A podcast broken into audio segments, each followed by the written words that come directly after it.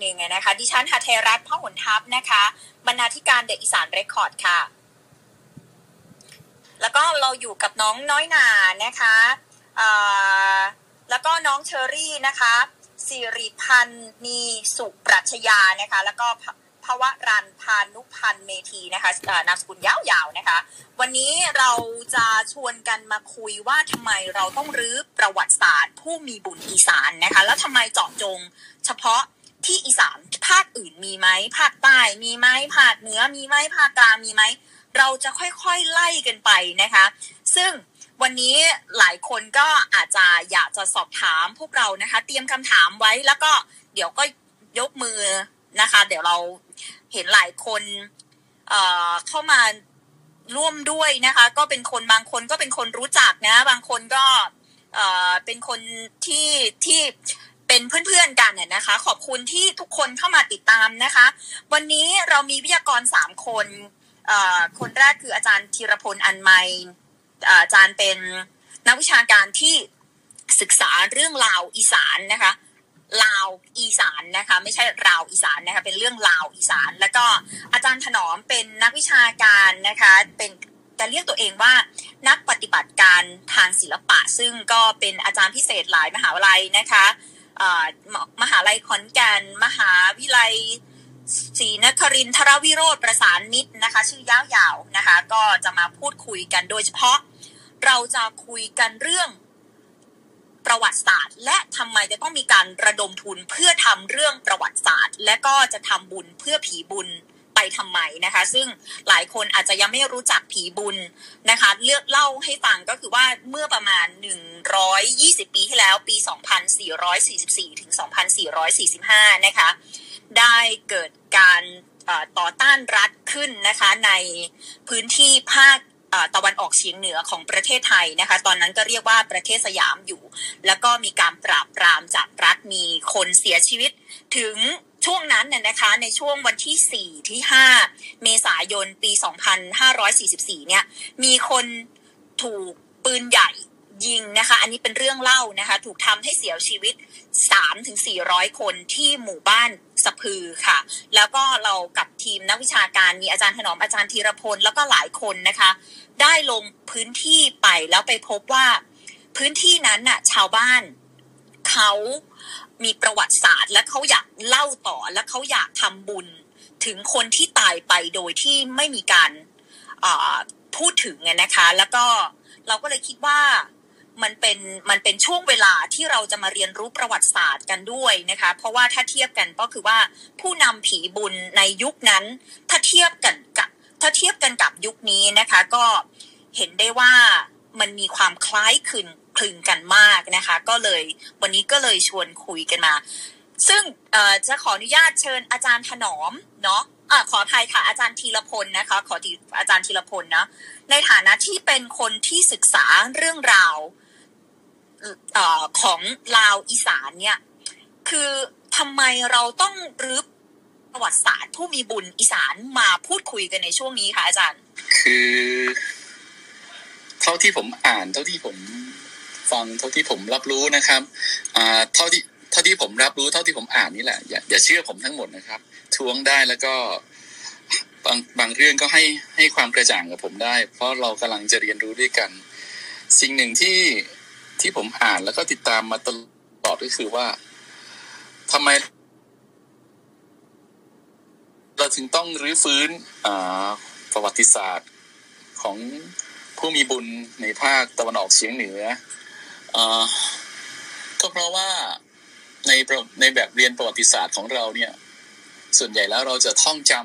ำเป็นยุคสมัยของนครรัฐใช่ไหมครับ ตั้งแต่กรุงสุขโขทัยอยุธยาธนบุรี มาถึงกรุงรัตนโกสินทร์สิ่งที่เราจะได้อ่านกันเสมอก็คือรายชื่อของกษัตริย์ประวัติศาสตร์การสู้รบบาดแผล และที่สำคัญก็คือบาดแผลที่ที่รัฐเจ้านครรัฐ ที่เราเรียกว่าไทยซึ่งตอนนั้นยังไม่เป็นไทยได้ได้ไปสร้างกันที่อื่น เราแทบจะไม่พูดถึง แต่เราจะพูดถึงสิ่งที่รัฐไทยได้กระทำกับนครรัฐตอนนั้นไม่ใช่ไทยสินครรัฐอย่างสุขโขทัยอยุธยาธนบุรี หรือรัตนโกสินทร์ได้ทำกับผู้อื่น แล้วก็พอคนอื่นที่เขาถูกถูกกวาดต้อน ถูกเผาเมืองแล้วเขาจะเขาจะต่อสู้แข็งข้อเพื่อที่จะ ปลดปล่อยตัวเอง มันจะปรากฏในเรื่องเล่าในประวัติศาสตร์ ในตำราเรียนเราก็ในลักษณะ เขาเป็นขบฏขบฏคือผู้แพ้ ผู้แพ้ในในสงครามในการในการต่อต้านการต่อสู้เพื่อชิงอำนาจ ทีนี้เราอยู่ในประวัติศาสตร์แบบนี้ประวัติศาสตร์ของผู้ที่เป็น เป็นผู้ชนะเป็นคนเขียนถ้ากลับไปเมื่อร้อยยี่สิบกว่าปีก่อนเนี่ย เรายังไม่เป็นประเทศนะครับ เรายังไม่เป็น nation stateแล้วก็ที่สำคัญพื้นดินสองฝั่งแม่น้ำโขง เนี่ย คนส่วนใหญ่พูดภาษาลาวกัน แล้วก็สยามเองยังไม่ได้ควบรวมพื้นที่ฝั่ง ฝั่งขวาแม่น้ำโขง คือฝั่งฝั่งภาคตะวันออกเฉียงเหนือทุกวันนี้เป็นส่วนหนึ่งของสยาม เขาไม่ได้มีจินตนาการถึงถึงคนในพื้นที่ตรงนี้ว่าเป็นส่วนหนึ่งของสยามด้วยซ้ำแต่ความเป็นความเป็นเจ้าเจ้าเขาเรียกว่าเป็นเจ้านครรัฐที่ที่ที่ปกครองที่มีอำนาจขยายอิทธิพลครอบคลุมเมืองเมืองเล็ก ๆ ที่ที่กระจายอยู่ในในภูมิภาคเนี้ย ก็เก็บส่วยเก็บภาษีกับเจ้าเมืองท้องถิ่นอ่าพอพอวันหนึ่งคุณจะประกาศ คุณจะอะไรนะ คุณจะเข้าสู่ความเป็นรัฐสมัยใหม่ คุณจะต้องประกาศเขตแดนเป็น nation state เป็นประเทศหรือเขาเรียกอะไรประชาชาติเนี่ย ในยุคสมัยนั้นก็คือยุคที่ที่ฝรั่งเศสเองก็มายึดฝั่งซ้ายแม่น้ำโขง ยึดลาว ยึดเวียดนาม แล้วก็ยึดกัมพูชาเป็นส่วนหนึ่งของ ของอาณานิคมของฝรั่งเศสแล้วเนี่ย ครั้นสยามจะจะมองมองพื้นที่ในในเขาเรียกว่าที่ราบสูงโคราชแอ่งสกลนครนี่ว่าเป็นอะไรเขายังเรียกตรงนี้ว่ากลุ่มหัวเมืองลาวอยู่เลย ในกลุ่มหัวเมืองลาวนี้ก็ก็เรียกไปต่างๆ นานา คือ ก็มีลาวเฉียงลาวกาวลาวพวนลาวเขมรบางทีก็เรียกว่าลาวเฉียงโยนลาวกาวลื้อลาวกาวพวนลาวกาวขอมคือ จินตนาการของของสยามเกี่ยวกับพื้นที่ตรงนี้เนี่ย ไม่ได้เป็นอะไรเลย ก็คือคุณกำลังจะจะรวบรวบหัวเมือง ซึ่งเราเรียกว่า จะเขียนเขตแดนนั่นแหละ สยามครั้นจะเขียนเขตแดนก็ ก็ข้ามข้ามเขาใหญ่ข้ามดงพญาไฟมา ก็ก็มาเขียนเอาตรงนี้ แต่ว่าการมารวบรวมเขตแดนตรงนี้มันคือ สองฝั่งแม่น้ำโขงใช่ไหมความเป็นคนลาวสองฝากฝั่งแม่น้ำโขงเนี่ยเออมันไม่ใช่แค่ลาวนะครับ มันมีความเป็นเขมรความเป็นกูความเป็นชาติพันธุ์อีกเยอะแยะเต็มไปหมดแต่ในยุคสมัยนั้นก็คือว่า คนสองฝ้าฝั่งแม่น้ำโขงเนี่ย เราไม่ได้มีศูนย์กลางอยู่ที่ลุ่มน้ำเจ้าพระยานะครับ ถ้าถ้าผมเท่าที่ผมอ่านคือ ศูนย์กลางของคนสองฝั่งแม่น้ำโขงเนี่ยอยู่ที่ พระธาตุพนมอยู่ที่แม่น้ำโขงเมืองของผู้คนสองฝั่งเนี้ยยังเป็นเวียงจันทร์อยู่เลย ถ้าคุณเคยอ่านนิยายของคำพูนบุญทวีเรื่องลูกอีสาน ในบทสนทนาเขายังพูดถึงเวียงจันทร์แต่ไม่ได้พูดถึงกรุงเทพ หรือแม้แต่ หรือแม้แต่เพลงละเพลงร่วมสมัยอย่างเพลงของพรศักดิ์สองแสงเพลงหนุ่มนานครพนม นะครับ ก็ก็ยังเรานั่งเรือชมสองฝั่งเวียงจันทร์ก็คือแบบ ก็ก็ไปถึงแค่อยุธยาแต่ไม่ไปถึงกรุงเทพ แต่แต่ยังมีจินตนาการเกี่ยวกับลุ่มน้ำโขงเป็นหลัก ถามว่าทำไมต้องทำเรื่องนี้ให้มันเป็นที่กระจ่าง ก็ในเมื่อสยามซึ่งเป็นเรียกอย่างหนึ่งนะครับ ในในยุคนั้นเป็นยุคล่าอาณานิคมรายใหญ่สุดก็คืออเมริกา แล้วก็คือพี่เบิ้มสองพี่เบิ้มมามาขนาบข้างพื้นที่สยามก็คือ ฝั่งตะวันตกอังกฤษ ยึดพม่า ยึดอินเดีย แล้วก็ยึดลงไปถึงมาเลเซียลงไปนู่นนะครับ แล้วก็ยึดไปถึงเกาะฮ่องกงฝั่งฝั่งตะวันออกเฉียงเหนือก็ยึดลาวยึดกัมพูชา ยึดเวียดนามไปแล้วเนี่ย สยามเองก็ก็เป็นเจ้าอาณานิคมลายย่อย หรือว่าเป็นมาเฟียย่อยๆในในพื้นที่อุตสาหคเนนี้ก็ ก็ยึด ก็ยึดพื้นที่ตรงนี้ พื้นที่ที่ที่ฝรั่งเศสไม่ยึดก็ยึดพื้นที่ภาคตะวันออกเฉียงเหนือ ปัจจุบันเนี่ยเป็นส่วนหนึ่ง แต่ว่าการมายึดเนี่ยสิ่งที่เกิดขึ้นก็คือว่ามันมีการฆ่าคนตายในยุคสมัยนั้นเมื่อร้อยี่สิบปี ตั้งสามถึงสี่ร้อยคนในหมู่บ้านหนึ่ง แน่นอนคนสามสี่ร้อยคนในยุคสมัยนั้น ไม่ใช่น้อยๆนะครับ แล้วก็ กว่าคนจะรวมกันได้เป็นพันแล้วถูกยิงตายด้วยปืนใหญ่สามลูกตายไปสามสี่ร้อยคน แล้วก็กว่าต้อนมาประหารชีวิตอีกจำนวนมากนี่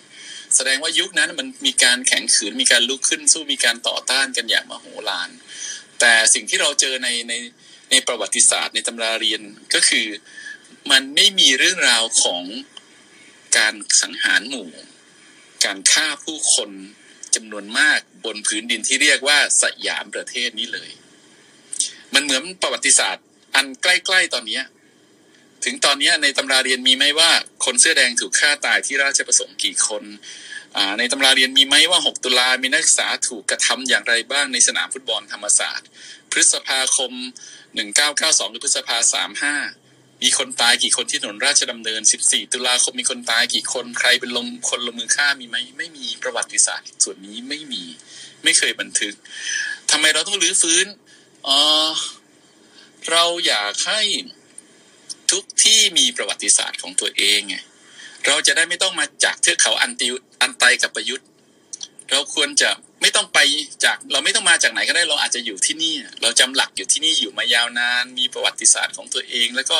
มีคนหลายคนถูกฆ่าที่นี่มีคนหลายคนต่อสู้เพื่อที่จะยืนหยัดเป็นคนที่นี่ ถูกกวาดต้อนก็ไม่ไป ถูกไล่ก็ไม่ไป แล้วก็ เราต้องลื้อฟื้นเพื่อที่จะให้คนได้ตระหนักรู้ว่าเฮ้ยชีวิตของพวกเขาเนี่ยยึดโยงอยู่กับที่นี่ ตั้งแต่รุ่นบุกเบิก ตั้งแต่ผู่สังกษาย่าสังกสี อย่างล่าสุดที่เราเราลงหมู่บ้านหมู่บ้านสะพือเมื่อเมื่อวันที่ยี่สิบยี่สิบห้ามิถุนายนที่ผ่านมา เราพบว่ามันมีเรื่องเล่ามากมายที่เกี่ยวข้องกับขบฏผู้มีบุญ มันจะมีเรื่องเล่าประมาณว่า ชายหนุ่มคนหนึ่ง พลัดหนีจากบ้านไป พลัดไปจนยาวนานจนถึงกระทั่งเขาตายแล้วก็ให้ลูกชายเนี่ย ให้หลานชายให้หลานเขยนี่มาถามหา ว่า มีผู้หญิงคนนี้บ้านของยายคนนี้อยู่ที่ไหนพ่อใหญ่คนนี้ชื่อพ่อใหญ่เสือซึ่งย้ายไปอยู่ที่นครพนมฝากมาให้ ให้มาถามหานี่คือเครือญาติพอพอเท้าความกลับไปก็การว่า เขาเนี่ยต้องหนีออกจากหมู่บ้านในปีที่มีการปราบขบฏผู้มีบุญ ถามว่าเราจะทำไปเพื่ออะไรอะ ก็ทำเพื่อให้ให้แต่ละที่มันมีเรื่องเล่ามีความทรงจำไง เราจะได้ไม่ต้องจำว่าเรามาจากเทือกเขาอัลไตเหมือนกัน เราจะได้มีเรื่องที่มันสามารถ เป็นเขาเรียกว่าเป็นเรื่องเล่าของคนแต่ละที่ทุกที่มันมีประวัติศาสตร์ แต่ทุกวันนี้เราถูกกดทับด้วยประวัติศาสตร์ที่มีกษัตริย์เป็นซูเปอร์ฮีโร่ทำทุกอย่าง แต่คน คนในแต่ละท้องถิ่นต่างหากที่ก็มีประวัติศาสตร์มีมีหน้าที่มีการต่อสู้ในแต่ละยุคสมัยของพวกเขา ถามว่ารู้แล้วได้อะไร ก็จะได้ตระหนักว่าเฮ้ยมันไม่ใช่อย่างที่ตำราประวัติศาสตร์เขาว่าไว้ สิ่งหนึ่งที่ผมรู้สึกได้เสมอคือว่า ถ้าเราคิดว่าพระยาดำรงราชานุภาพคือบิดาแห่งประวัติศาสตร์ไทย ก็ต้องถามว่าบิดาแห่งประวัติศาสตร์ไทยรับใช้ใครก็รับใช้ราชสำนักในสมัยรัชกาลที่ห้าซึ่งรัชกาลที่ห้าก็ทำหน้าที่อะไร ก็คือเป็นเจ้าอาณานิคมที่มาควบรวมเขตแดนทำให้ประเทศไทยเป็นประเทศประเทศไทยในอย่างปัจจุบัน แต่สิ่งที่เจ้านานิคมไม่ได้เขียนก็คือว่า คุณได้ไปสร้างบาดแผล คุณได้ไปสร้างความตาย คุณไปปราบใครที่ไหนบ้าง คุณจะมีประวัติศาสตร์แค่ว่าเราถูกเผาเมืองที่อยุธยาแล้วเราก็ทำอะไรแต่ว่าความตายที่คุณได้กระทำกับคนในพื้นที่ที่คุณยึดครองอะคุณทำให้มันลืม ความตายของผู้คนในสามจังหวัดชายแดนภาคใต้ คุณก็กลบฝังมันอะไรแบบเนี้ย สิ่งที่ผมคาดหวังก็คือว่า เอาอย่างปัจจุบันเนี่ย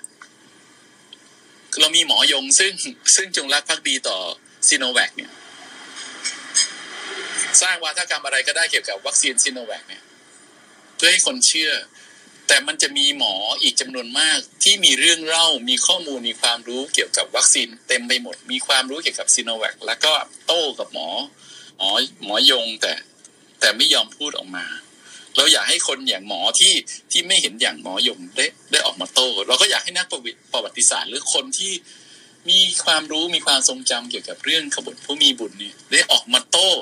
โต้ใครก็โต้พญาดำรงราชราชานุภาพ หรือโต้นักประวัติศาสตร์ราชสำนักที่ทุกวันเนี่ยเขียนตำราไม่รู้ไม่ว่าตำราเรียนวิชาอะไร ถ้าคุณไปดูปกหนังสือของนักเรียนชั้นประถมชั้นมัธยมปัจจุบัน เราก็จะพบว่ามันเต็มไปด้วยเรื่องที่มาจาก อำนาจส่วนกลางคืออำนาจของราชสำนักซึ่งไม่เกี่ยวกับชีวิตของผู้คน พอคนไม่รู้รากเง้าไม่รู้กำพืชตัวเอง คุณจะก็จะกลายเป็นคนที่ที่คลั่งชาติอะคลั่งตามสิ่งที่เขาเขาเรียกว่าอะไรนะพระพกันดาหรือโฆษณาชวนเชื่ออย่างยาวนาน ถึงวันหนึ่งคุณก็ลืมกำพืชตัวเอง แน่นอนว่า คุณก็เป็นไปตามอุดมการของเจ้าอาณานิคมที่อยากให้คุณเป็น แน่นอนสยามเป็นเจ้าอาณานิคมภายในเมื่อร้อยกว่าปีมาแล้ว ถึงตอนเนี้ยเพราะถ้าเราไม่ตระหนัก เราก็จะรู้สึกเราก็จะเป็นคนเชื่อเชื่อ แล้วก็จะไม่ตั้งคำถามกับอะไรเลยเราก็จะเชื่อคนอย่างพระยาดำรงราชาดุภาพ เราก็จะเชื่อคนอย่างหมอยง เรารู้สึกว่ามนุษย์มันไม่ควรจะเชื่องเนี่ยเราคิดว่าประวัติศาสตร์มันก็ควรจะถูกรื้อฟื้นแล้วแล้วก็อย่าลืมนะครับว่า ประวัติศาสตร์ มันคือเรื่องเล่าคือประวัติศาสตร์นิพนธ์มันมาจากข้อเท็จจริง แต่ข้อเท็จจริงที่จะเป็นประวัติศาสตร์ได้ มันจะต้องสนองตอบต่อ ต่ออำนาจของผู้เขียน เราคิดว่าเรื่องกบฏผู้มีบุญเองก็เป็นเรื่องที่ที่จะต้องต้องรื้อฟื้นอย่างน้อยคนในชุมชนก็ต้องรู้เรื่องของตัวเองได้รู้ลากเง่าของตัวเอง ได้รู้ว่าพื้นที่ตรงนี้มันมีเรื่องเล่ามีตำนานมีความเป็นมาอย่างไง ป่าตาลที่ขึ้นเป็นพืชตรงนั้น มันคือพื้นที่สู้รบ ป่าไผ่ที่ล้อมรอบสะใหญ่ ตรงนั้นมันคือพื้นที่ที่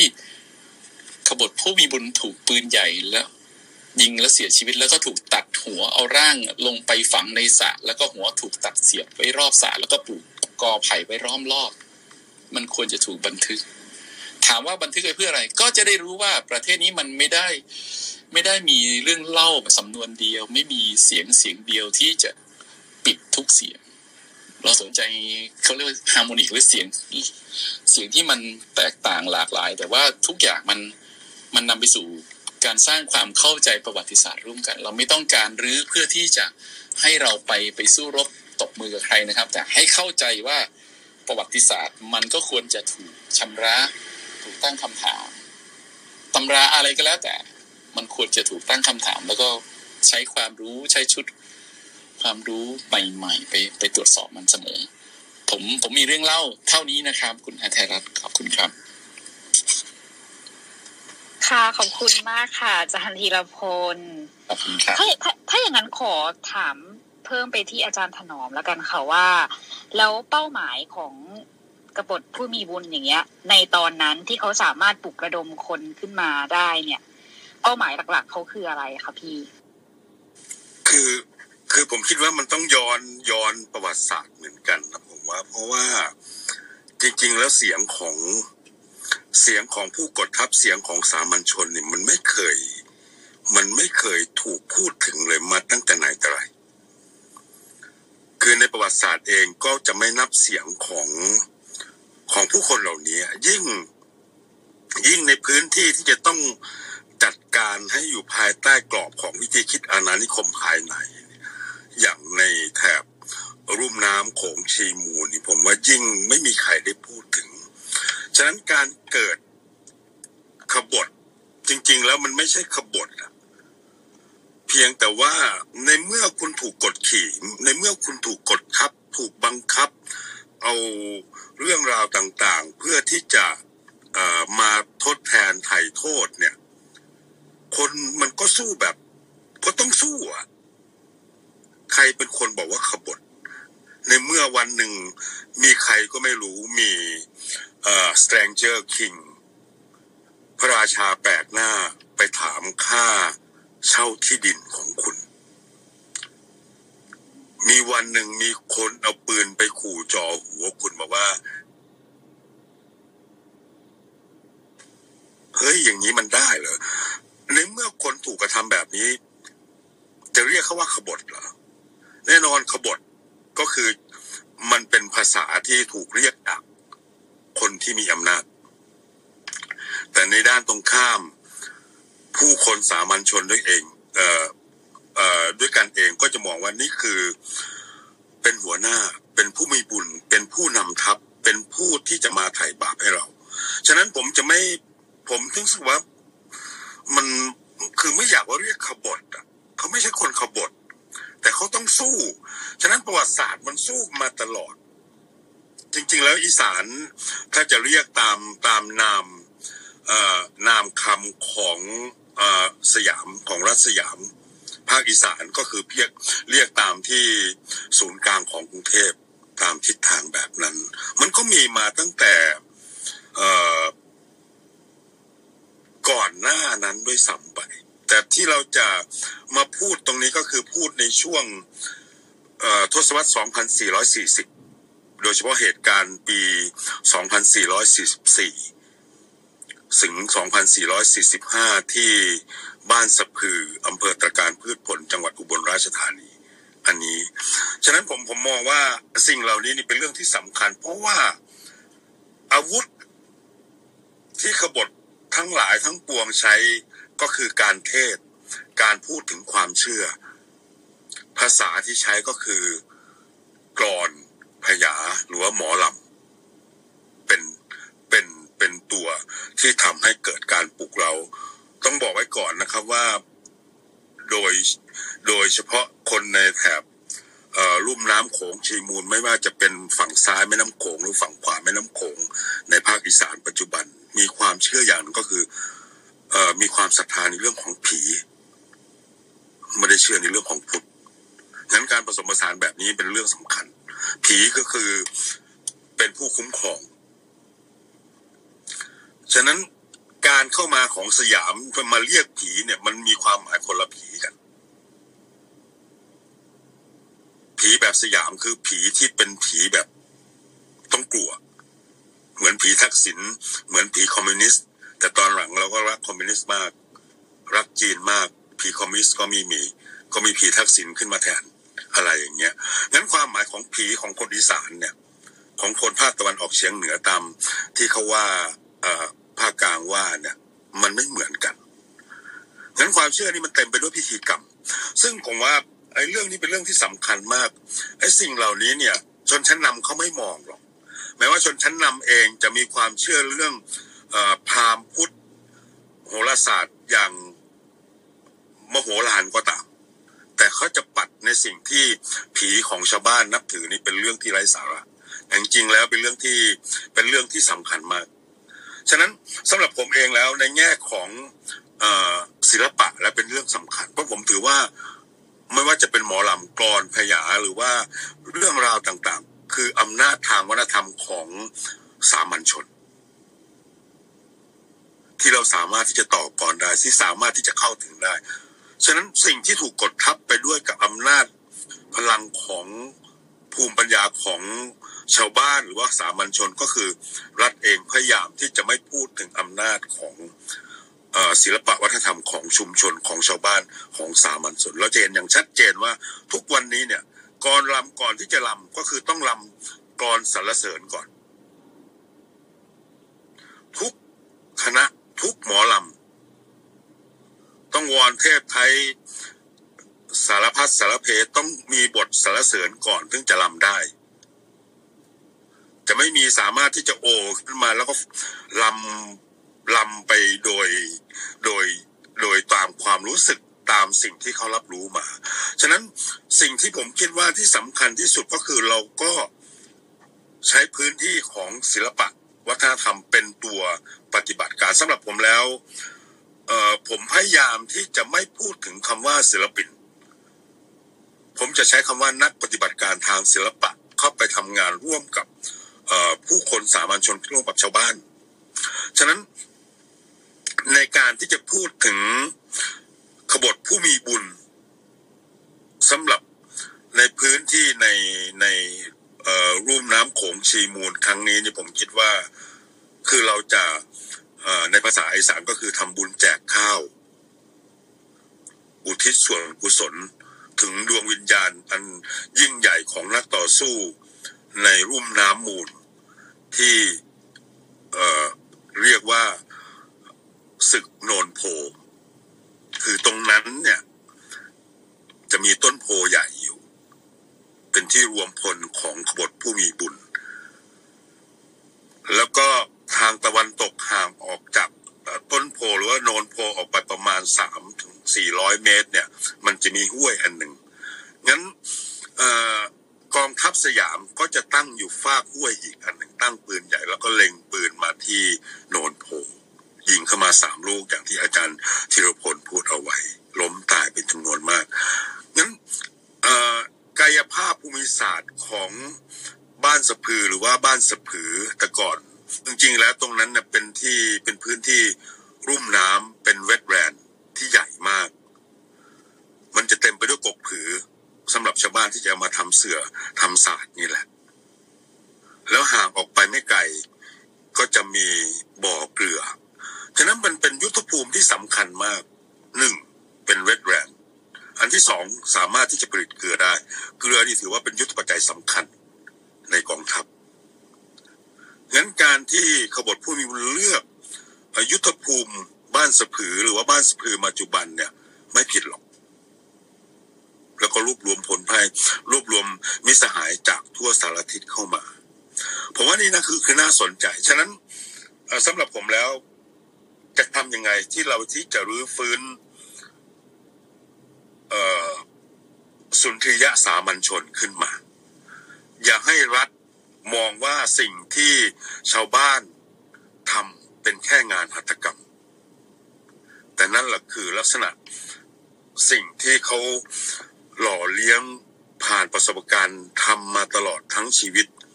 เป็นงานศิลปะ ชั้นสูงก็ว่าได้สำหรับผู้คนในชุมชนต่างๆ ทั่วภาคอีสาน ถ้าเราจริงๆแล้วเส้นทางจากขอนแก่นมาอุบลเนี่ย คือเส้นทางเดินทัพของขบฏผู้มีบุญ ตลอดรายทางขอนแก่นที่บ้านสวัสถีขบฏหมอลำโสภาไล่มาที่สารคาม ที่บ้านเซียงเหียนก็หมอลำน้อยชาดา ไล่มาที่ร้อยเอ็ดก็ที่เสรภูมิ กาลสิน กาลสินธุ์นี่น่าสนใจมากครับ เพราะเป็นขบฏโดยผู้หญิงออสองพี่น้อง อันนี้สำคัญมาก จริงๆ แล้วประวัติศาสตร์แทบจะเรียกว่า เคยคุยกับอาจารย์เจี๊ยบเอ่อเอ่อฟิลาเดลเฟียว่าประวัติศาสตร์หน้านี้เราควรจะต้องพูดถึงขบฏที่กระสินธุ์เนี่ยยายายายหยองนี่แหละ ซึ่งมีผู้มาบอกว่ามีหลักฐานชัดเจนว่าเอ่อตรงที่ประหารของคุณยายทั้งสองเนี่ยขบฏขึ้นมานี่ตอนอายุหกสิบแล้วนะครับ เป็นผู้นำทัพ เป็นพี่น้องเดี๋ยวกระอ่ารบกวนอาจารย์ครับพี่ถนอมนิดนึงนะคะ พอดีน่ะ เข้าใจว่าคนที่เข้ามาฟังในห้องของเราเนี่ยค่ะ ก็เอ่อเขาน่าจะบางคนอาจจะไม่ได้รู้เรื่องประวัติศาสตร์ท้องถิ่นอีสานดีนักนะคะ เดี๋ยวหนาขออนุญาตอารัมพบทให้ทุกคนฟังนิดนึงได้ไหมคะได้เรื่องครับเอ่อเรื่องเศรษฐกิจอะไรต่างๆ ในบริเวณนี้นะคะ แล้วก็ขอสวัสดีคุณช่อด้วยนะคะ ก็อ่าเดี๋ยวเราขอเล่าให้ฟังสั้น ๆ กันก่อนนะคะ ทุกคนถึงอ่าเดี๋ยวก็จะใช้ อ้างอิงจากประวัติศาสตร์ไทยในมิติยาวไกลนะคะ ซึ่งเป็นบทความทัศนวิพากษ์ของคริสเบเกอร์และผาสุก พงษ์ไพจิตรนะคะ ก็คืออยากจะเล่า landscape ของอีสานคร่าวๆในยุคนั้นนะคะ ให้ฟังกันนิดนึงนะคะเผื่อจะได้จินตนาการภาพออกนะคะว่าในยุคในในช่วงกบฏผีบุญเนี่ยภาพรวมของเศรษฐกิจ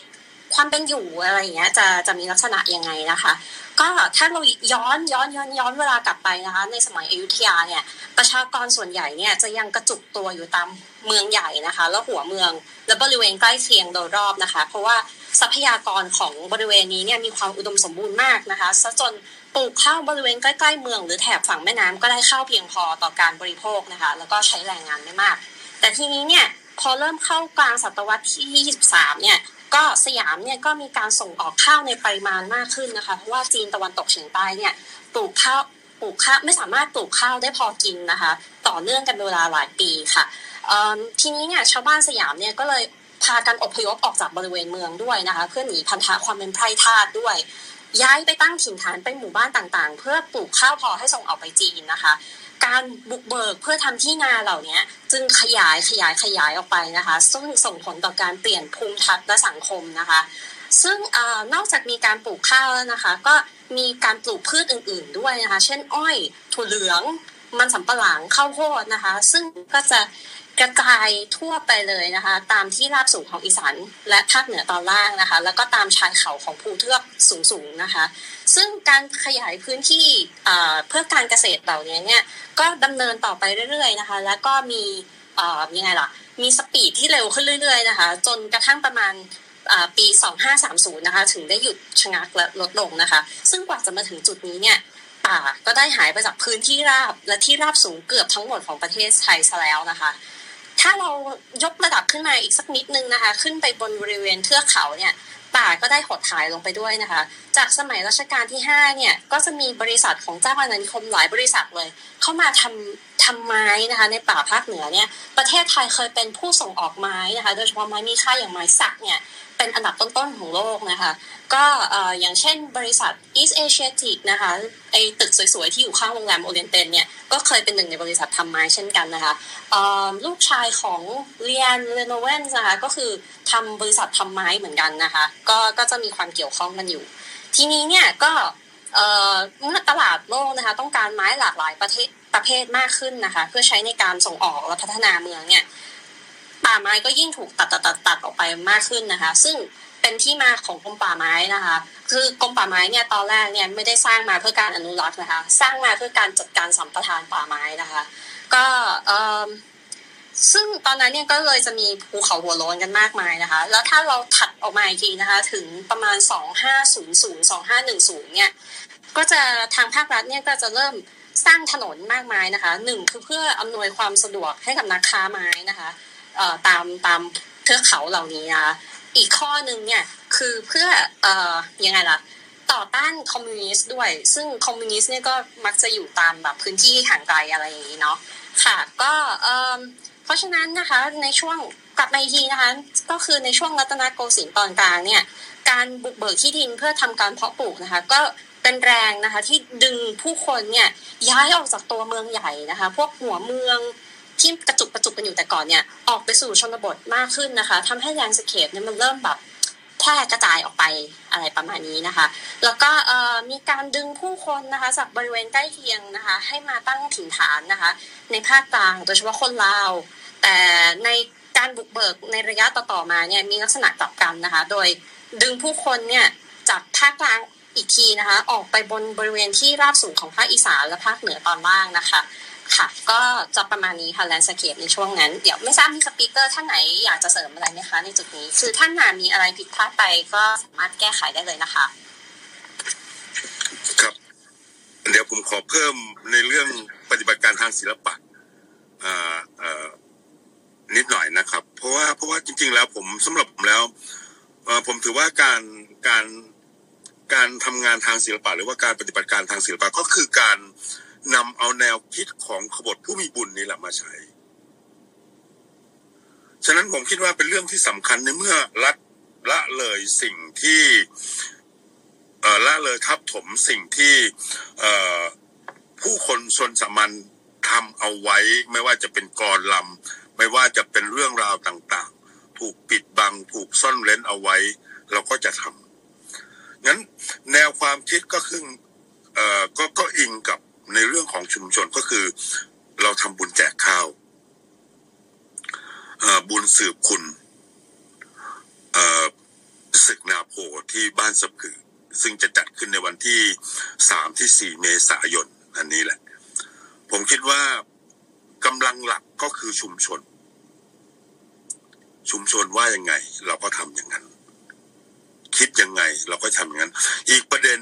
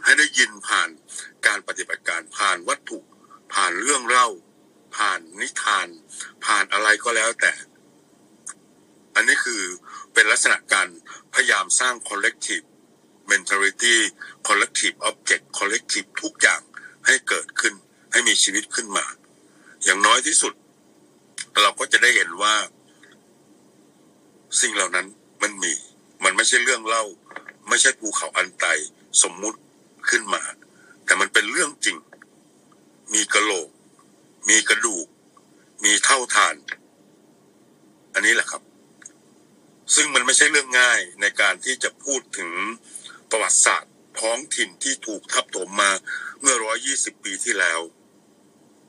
ฉะนั้นสิ่งสำคัญที่สุดก็คือ เราจะทำยังไงให้ ให้กระบวนการในการปฏิบัติการทางศิลปะ ไม่ว่าจะเป็นเรื่องกรลำพยาคำพูดเรื่องราวต่างๆ ให้มันถูกสืบทอดขึ้นมา ใครมีเรื่องราวปฏิประต่อก็เอามาสอดสารกัน อันนี้แหละครับ อาจารย์ถนอมได้ฟัคะงขอขออนุญาตเสริมได้ไหมคะครับใช่อ่าครับอันนี้เป็นความเห็นส่วนตัวนะคะ โดยส่วนตัวที่มองว่าทางภาครัฐเนี่ยเขาพยายามสนับสนุนแล้วก็ส่งเสริมให้ประชาชนเนี่ยเรียนรู้ประวัติศาสตร์ในแง่เดียว ก็คือประวัติศาสตร์ส่วนกลางที่เกี่ยวข้องกับพระมหากษัตริย์ แต่ในขณะเดียวกันเนี่ยประวัติศาสตร์ที่เป็นเรื่องราวที่เกี่ยวข้องกับประชาชนคนธรรมดาอ่าที่เราควรจะรู้อะ ทุกๆอย่างเลยที่เกิดขึ้นบนผืนแผ่นดินไทยไม่ว่าจะที่ภาคเหนือภาคอีสานหรือภาคใต้ก็ตามแต่เนี่ย มันไม่ได้ถูกหยิบยกขึ้นมา เพราะว่าอันนั้นอะมันเหมือนกับคล้ายๆกลๆว่าเขาจงใจที่จะให้เราเนี่ยทราบเฉพาะประวัติศาสตร์ในส่วนที่เป็นส่วนกลางเท่านั้น อันนี้เป็นความเห็นส่วนตัวนะคะ ไม่ได้บอกว่าเป็นเป็นข้อเท็จจริงแต่อย่างใดนะคะ ก็ ถ้าอย่างนั้นขอขอโยนกลับไปที่อ่าลองถามคุณช่อดีกว่า เพราะว่าแกก็ขึ้นมาสักพักแล้วเนาะอ่าอย่างในเรื่องเนี้ยค่ะ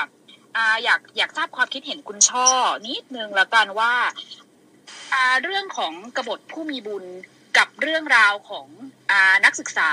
ที่ออกมาเคลื่อนไหวการชุมนุมในปัจจุบันเนี่ย มีข้อเหมือนแล้วก็ข้อแตกต่างกันยังไงบ้างคะ แล้วคิดว่าไอตัว สาเหตุที่เกิดขึ้นเนี่ยที่ประชาชนเนี่ยเขาลุกฮือขึ้นมาเพื่อต่อต้านกับอำนาจทางภาครัฐเนี่ยมันคืออะไรคะคุณช่อขอบคุณค่ะ เดี๋ยวหนาขอแทรกนิดนึงนะคะพอดีตอนต้นห้องเรามีการคุยกันนิดนึงนะคะว่าเออไม่แน่ใจว่าหลายคนฟังเราอีสานออกหรือเปล่า จริงๆหนากับเชอรี่เนี่ยพอฟังออกนิดหน่อยนะคะหนาคิดว่าเอ่อถ้าสมมุติว่าสปีกเกอร์ท่านใดเนี่ยอยากจะว่าวสักนิดนึงนะคะ เพื่อเพื่ออัธรสนี่เอาเลยนะคะ เราหนาคิดว่าก็น่าจะดีนะคะ ขอบคุณค่ะ เชิญคุณช่อค่ะอะก่อนขอขอขอแทรกคุณช่อนิดเดียวนะคะอ่าอ่าพอดีว่าคือสิ่งสิ่งหนึ่งนะคะที่เราเราเปิดห้องนี้มามาพูดคุยกันนี่ก็คือว่านอกจากที่จะเสริมอาจารย์ถนอมก็คือว่าเราจะมีการทำบุญใช่ไหมคะ แต่ว่าในขณะที่ที่อาจารย์ถนอมพูดไปก็คือว่า เราจะมีการจัดทำข้อมูลเพื่อที่จะทำเพื่อที่จะทำเพื่อที่จะทำข้อมูลเชิงประวัติศาสตร์อาของ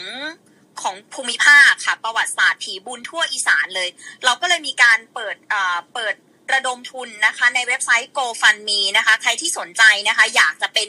ส่วนหนึ่งในการร่วมสร้างประวัติศาสตร์ ก็สามารถที่จะร่วมช่วยกันระดมทุนได้ เมื่อเมื่อมีการทำในพื้นที่ภาคภาคอีสานแล้วนะคะ เราก็อยากจะไปทำข้อมูล ชุดข้อมูลในพื้นที่ภาคใต้ ในในสามจังหวัดชายแดนภาคใต้รวมถึงภาคเหนือ ถ้า ทุนพอนะคะ เราก็จะไปทำที่พื้นที่ภาคกลางค่ะ ก็ก็ถ้าหากว่าใครสนใจก็สามารถมาเป็นส่วนหนึ่งด้วยกันได้ค่ะ เชิญคุณช่อค่ะ ขอบคุณมากเลยนะคะ เมื่อกี้เจอเรื่องสปีกอีสานไปกดดันเลยนะคะ ช่อนี่มีปมด้อยในชีวิตก็คือไม่สามารถพูดภาษาถิ่นของที่ใด ๆ ได้เลยเนื่องจาก เป็นคนกรุงเทพนะคะเอ่อไปเหนือเนี่ยก็สามารถอู้เมืองได้นิดหน่อยนะคะ แต่อีสานแบบยากเกินไปทั้งที่จริง ๆ แล้ว คุณพ่อนี่ญาติฝั่งคุณพ่อเป็นคนเป็นคนโคราชนะคะ มีภาษาโคราชแต่ก็เราแบบโตมาก็พูดไม่ได้นะคะ แต่ว่าฝั่งคุณพ่ออะไรเงี้ยก็ยังพูดได้อยู่ ทีนี้ก่อนที่จะไปตอบคำถามว่าเอ่อการต่อสู้ของประชาชนในปัจจุบันกับการต่อสู้ของประชาชนในยุคผีบุญอีสานที่ซึ่งเดี๋ยวจะขอพูดเลยไปถึงกบฏเงี้ยวเมืองแพร่ทางอ่าล้านนาแล้วก็ กบฏพญาแขกเจ็ดหัวเมืองของทางชายแดนใต้ด้วยนะคะ นิดนึงเพราะว่าเป็นแบบเป็นเรื่องเดียวกันนะคะดีใจมากที่ได้พูดต่อจากอาจารย์ถนอมนะคะเพราะว่าช่อเนี่ยสนใจประเด็นการใช้ศิลปะในการขับเคลื่อน ประวัติศาสตร์ ภาคประชาชนในช่วงนี้มากคือช่วงปฏิรูปการปกครองในสมัยรัชกาลที่ห้าแล้วพอดีอาจารย์ถนอมพูดเรื่องการใช้พยา แล้วก็หมอลำใช่ไหมคะคำพยากรณ์เพลงยาวต่างๆเนี่ยในการเรียกว่าง่ายว่า mobilize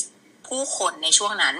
ชอบเอ่อาจารย์ถนอมได้พูดไปหมดแล้วในประเด็นนี้ซึ่งดีมากนะคะว่ามันเป็นการใช้ศิลปะในการขับเคลื่อน มวลชนและถ่ายทอดความเจ็บปวด ที่คนอีสานในยุคนั้นเผชิญ แล้วมันทำให้คนอินมากๆเนี่ย ประเด็นก็คือ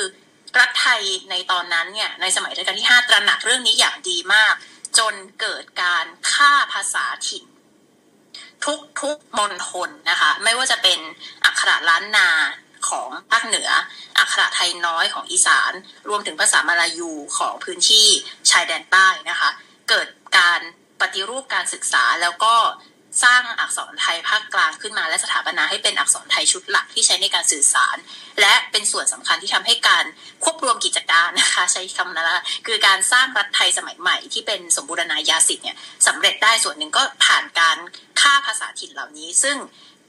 ไม่น่าแปลกใจว่าเป็นสิ่งเดียวกับที่รัฐบาลเผด็จการเมียนมาทำนะคะ ในการต่อสู้กับกลุ่มชาติพันธุ์ในเมียนมาจนถึงตอนนี้เนี่ยอักขระไทยใหญ่อักขระมอญ อักขระยะไข่ต่างๆเหล่านี้ก็ถูกฆ่าฆ่าทิ้งหายไปนะคะ โดยที่กับขบวนการชาตินิยมของกลุ่มชาติพันธุ์เขาก็พยายามต่อสู้กลับด้วยการเอาภาษาเหล่านี้กลับมา ซึ่งชอบคิดว่าถ้าใครจะตั้งอีกห้องหนึ่งพูดเรื่องนี้เนี่ยก็สนุกมากคือเรื่องของการต่อสู้กันผ่านภาษานะคะ นอกเหนือจากเรื่องของศิลปะแล้วแต่ว่าในกรณีของไทยเนี่ยชัดเจน ปัจจุบันชอบชอบไม่แน่ใจแล้วว่าจะมีใครอ่านอักษรไทยน้อยได้ เวลาไปวัดในภาคอีสานเนี่ยเเวลาเจออักษรไทยน้อยบนบนไม่ว่าจะเป็นลานเรียกอะไรจารึกใบลานหรือว่า บนภาพฝาผนังต่างๆเนี่ยแทบหาคนอ่านไม่ได้แล้ว อักขระล้านนาเองซะอีกนะคะ ยังมีคนที่จะศึกษาแล้วก็ยังมีความพยายามที่จะรื้อฟื้นกลับมาด้วยในในเรื่องของอักขระล้านนา ป้ายโรงเรียนโรงพยาบาลสถานที่สำคัญโรงแรมต่างๆ ก็ยังพบเห็นการใช้อักขระล้านนาอยู่นะคะชอบคิดว่าปรากฏการณ์เนี้ยอาจจะเป็นส่วนหนึ่งที่เราก็อยากเห็นอักขระไทยน้อยนะคะเออกลับมาถูกใช้เหมือนกันนะคะสำหรับภาคอีสาน เอาจริงก็คือเกือบพันคนที่ฟังอยู่เนี้ยก็ค่อนข้างมั่นใจว่าไม่ถึงประมาณสิบคนหรือเปล่าที่รู้ว่ามีสิ่งที่เรียกว่าอักขระไทยน้อยอยู่นะคะอะทีนี้กลับเข้ามาตอบคำถามของของเอ่อ moderator นะคะว่าการเคลื่อนไหวเนี้ยมันมันเหมือนกันยังไงชอบคิดว่ามันน่าสนใจมากและเรียบง่ายมากกว่าที่เราจะคิดกันเยอะนะคะ ผู้มีบุญ ผีบุญอีสานกบฏเงี้ยวเมืองแพร่ก็ตามกบฏพญาแขกเจ็ดหัวเมืองก็ตามนะคะ ซึ่งเกิดขึ้นในยุคของการปฏิรูปการปกครองเนี่ยช่อขอโทษทีถ้าจะพูดซ้ำนะคะ เพราะว่าพอดีติดประชุมก็เลยเข้ามาสายนิดนึง ไม่รู้ว่ามีใครพูดประเด็นนี้ไปหรือยัง มันเป็นปรากฏการณ์ที่เกิดจากการต่อต้านรัฐที่ไม่มีประสิทธิภาพ เช่นเดียวกับการต่อสู้ของประชาชนที่เกิดขึ้นตั้งแต่ปีเอ่อห้าสองห้าสามเป็นต้นมานะคะชอบเอ่อขอไม่นับ การเคลื่อนไหวของพันธมิตรประชาชนเพื่อประชาธิปไตยอันนั้นจะเป็นอีกเรื่องหนึ่งนะคะชอบคิดว่าเรื่องของการต่อสู้ของกบฏผีบุญของอีสานแล้วก็ทางภาคเหนือภาคใต้ในช่วงนั้นน่ะจะมาคล้ายกับเคลื่อนการเคลื่อนไหวของกลุ่มคนเสื้อแดง บวกกับการเคลื่อนไหวของราษฎรในปัจจุบัน เพราะอะไรหนึ่งก็คือเป็นการเคลื่อนไหวของกลุ่มคนที่ประสบปัญหาและได้รับความเดือดร้อนลำบากยากเข็นจากการบริหารงานที่ไม่มีประสิทธิภาพ หรือรู้สึกว่าอายุติธรรมโดยรัฐ ในยุคของกบฏผีบุญเนี่ยก็คือเอ่อเมื่อเมื่อสักครู่ได้ยินพูดไปแล้วนะคะ มันเกิดปรากฏการภัยพิบัติซ้ำซ้อนทั้งภัยพิบัติธรรมชาติและภัยพิบัติการเมือง ภัยพิบัติธรรมชาติก็คือเกิดฝนและติดต่อกันนานหลายปีในช่วงนั้นนะคะ ภัยพิบัติทางการเมืองก็คือ มีการปฏิรูปการปกครอง ซึ่งฟังดูยิ่งใหญ่และเราเรียนมาในหนังสือเรียนก็คือ เป็นความสำเร็จอันใหญ่หลวงของรัชกาลที่ 5 ใช่ไหมคะในการเอ่อทำให้รัฐไทยสมัยใหม่ต่อต้านอาณานิคมต่างๆ นานาใด ๆ ก็ตาม แล้วก็เป็นรากฐานของประเทศไทยในปัจจุบัน แต่ว่าในมุมของ คนในยุคนั้นเนี่ยมันคือการเกิดเหตุการณ์รัฐซ้อนรัฐก็คือโดยปกติเขาไม่ได้อยู่ในประเทศที่เป็นประเทศไทยเป็นปึกแผ่นแบบในปัจจุบันนี้ถูกไหมคะทุกคนอยู่ในเมืองของตัวเอง มีเจ้าเมืองปกครองเป็นของตัวเอง อุบลเนี่ยมีเป็นราชวงศ์ด้วยซ้ำนะคะที่ปกครองเป็นราชวงศ์ของอุบลราชธานีเองนะคะในฐานะเป็นเมืองใหญ่ของอีสานนะคะเมื่อเกิดการปฏิรูปพูดง่ายคือรัชกาลที่ 5 พยายามแผ่ขยายอำนาจของกรุงเทพส่วนกลางเนี่ยไปปกครองเมืองเมืองขึ้นต่างๆ ทั้งทั้ง รอบ 360 องศารอบตัวเนี่ย เกิดการเก็บภาษีแล้วก็ทำให้ประชาชนซึ่งลำบากยากแค้นจากวิกฤตภัยแล้งอยู่แล้วเนี่ยต้องมาเรียกว่าจ่ายภาษีซ้ำซ้อนเขาโดนเก็บจากเจ้านายของเขาที่เป็นเจ้าเมือง แล้วเขาก็โดนเก็บจากรัฐส่วนกลางอีกนะคะมันทำให้เป็นเรียกว่าอะไรอะ อารมณ์เดียวกับคนไทยทุกวันเนี้ยค่ะ ภาษีกูก็ต้องเสีย วัคซีนกูก็ต้องซื้อเองนะคะเงินเยียวยากูก็ไม่ได้ มันมันเป็นเสียกรรมซ้ำกรอบไปหมดนะคะ ภาษีสี่บาทนะคะที่เก็บทำให้ชายชะกันทั่วอีสานเดือดร้อนไปหมด มันคือตัวภาษีที่เขาต้องจ่ายให้กับรัฐส่วนกลาง ซึ่งเกิดวิกฤตในชีวิตของคนอีสานทั้งภูมิภาค เพราะว่าโดยปกติชีวิตคนอีสานไม่ต้องใช้เงิน ลงน้ำหาปลา กินเเกี่ยวข้าวในนามากินอะไรแบบนี้ใช่ไหมคะการต้องหาเงินสี่บาทต่อปีมาจ่ายรัฐส่วนกลางเนี่ยเป็นเรื่องวุ่นวายมหาศาลถึงระดับที่ถ้าไปค้นหนังสือบันทึกต่างๆเนี่ยคนเดินทางกันเป็นร้อยๆโลไปขายวัวขายไก่ขายควายนะคะเพื่อที่จะเอาเงินสี่บาทเนี่ยมาจ่ายให้กับหลวง แล้วมันทำให้เกิดความเจ็บแค้นทำให้เกิดความคับแค้นใจนะคะจนสั่งสมออกมากลายปะทุออกมากลายเป็นการจับอาวุธสู้เมื่อมีคน ตั้งตนเป็นผีบุญ หรือว่าเป็นผู้มีบุญที่จะมาเป็นผู้นำประชาชนในการปลดแอกได้นะคะพอเราฟังถึงเรื่องนี้ปุ๊บมันก็จะเริ่มคล้ายกับสถานการณ์ปัจจุบันใช่ไหมคะ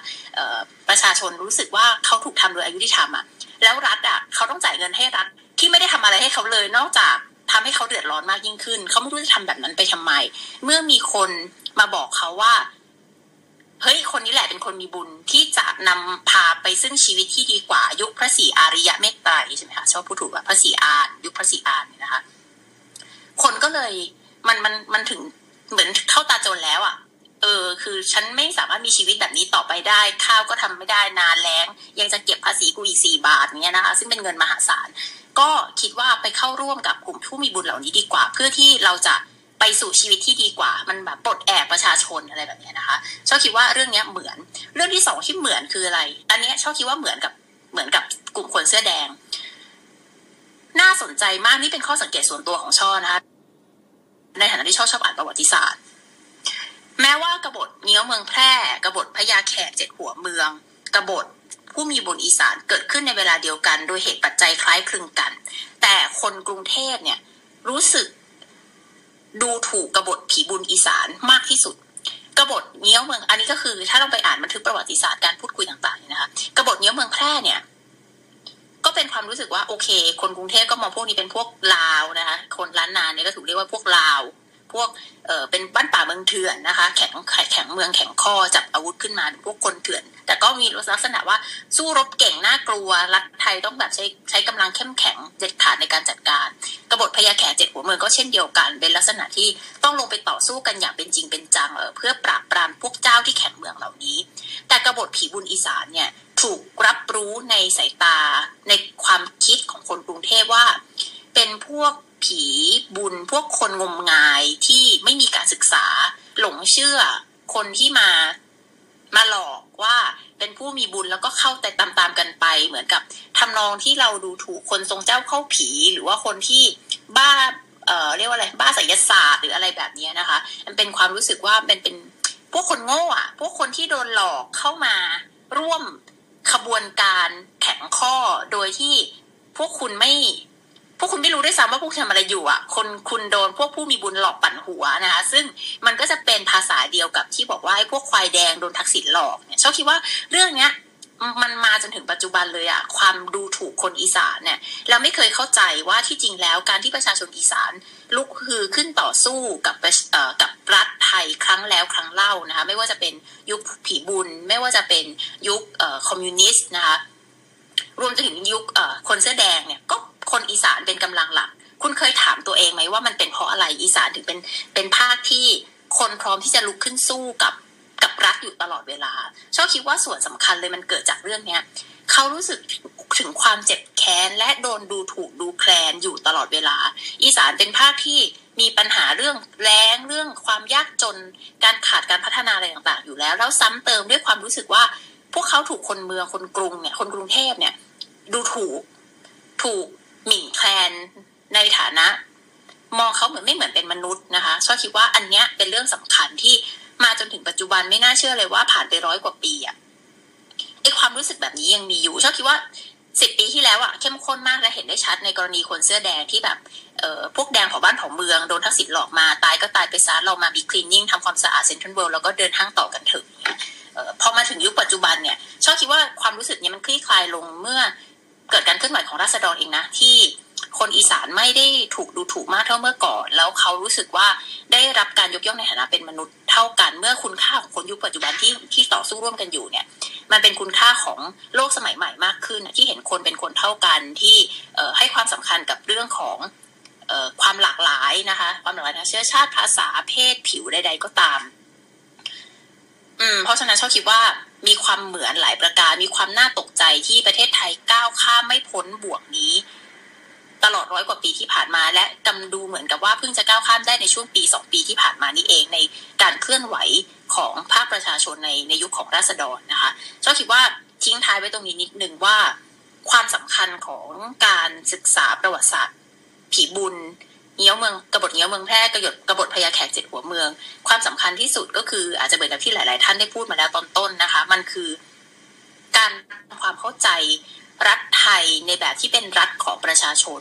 รัฐไทยที่ประชาชนเป็นเจ้าของประเทศ และไม่ใช่ประชาชนไทยกรุงเทพไม่ใช่ประเทศกรุงเทพรัฐไทยคือรัฐที่มีคนหลากหลายเชื้อชาติ ความเชื่อ วิถีชีวิตมาอยู่ร่วมกันนะคะเเมื่อเราเรียนรู้ประวัติศาสตร์ที่หลากหลาย เราจะยอมรับว่า คนที่ไม่เหมือนกับเรานี้เป็นคนเหมือนกันแม้ว่าเขาจะพูดภาษาไม่เหมือนเรากินอาหารไม่เหมือนเรา มีหน้าตาที่แตกต่างออกไปชอบคิดว่าอันเนี้ยเป็นจุดเริ่มต้นของการปฏิวัติรัฐไทยสมัยใหม่ ที่ไม่ใช่ปฏิรูปเฉพาะระบบการปกครอง แบบในสมัยรัชกาลที่ห้าแต่เป็นการสร้างความคิดให้กับประชาชนคนไทยว่า เราคือประเทศไทยที่มีคนหลากหลายมาอยู่รวมกัน และมีประวัติศาสตร์ที่หลากหลายและ ประเทศนี้เดินเดินทางมาเป็นเวลาหลายร้อยปีและนับพันปีเนี่ยต่อเนื่องมาด้วยการต่อสู้ดิ้นรนของประชาชนที่ต่อสู้กับความยากแค้น ความอายุติธรรมรัฐที่ช่อราดบางหลวง รัฐเผด็จการบ้างรัฐที่ดีบ้างไม่ดีบ้างเนี่ยเมื่อเรารับรู้ว่า รัฐของเราเกิดและเติบโตมา และมีเส้นทางการต่อสู้การเติบโตมาเป็นแบบนี้ชอบคิดว่าประเทศไทยเข้าสู่การปฏิวัติรัฐสมัยใหม่ที่เป็นรัฐที่เห็นประชาชนเป็นเจ้าของประเทศจริง ๆ อันนี้จึงเป็นความสำคัญว่าทำไมเรื่องพวกนี้จึงต้องถูกพูด ขอบคุณคุณช่อมากเลย ขอบคุณคุณช่อมากเลยนะคะ ก็คือตรงประเด็นมากเลยนะคะ เพราะว่าตอนนี้เหมือนกับว่าจากที่เราได้ทำข้อมูล ถ้าหากว่าคุณผู้ชมนะคะคุณคุณผู้ฟังนะคะ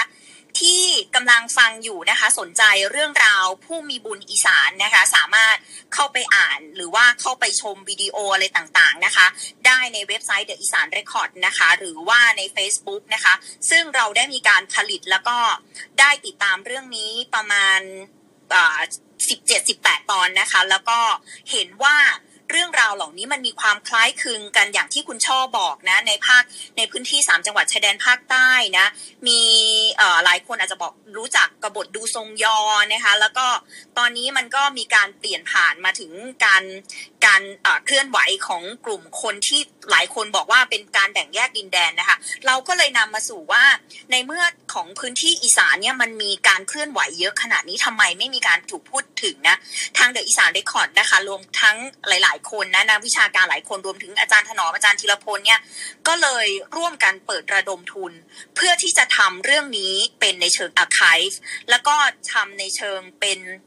ศึกษาข้อมูลแล้วก็จะทำลงให้ลึกในรายละเอียดเลยค่ะ แล้วก็เราก็เปิดระดมทุนเพื่อที่จะนำมาทำบุญแจกข้าวด้วย แล้วก็จะมาทำข้อมูลประวัติศาสตร์อีสานทั่วทั้งภูมิภาคเลยนะคะ อ่าเมื่อเมื่อสักครู่นี้เชอรี่จะพูดอะไรคะเชิญค่ะขออภัยค่ะ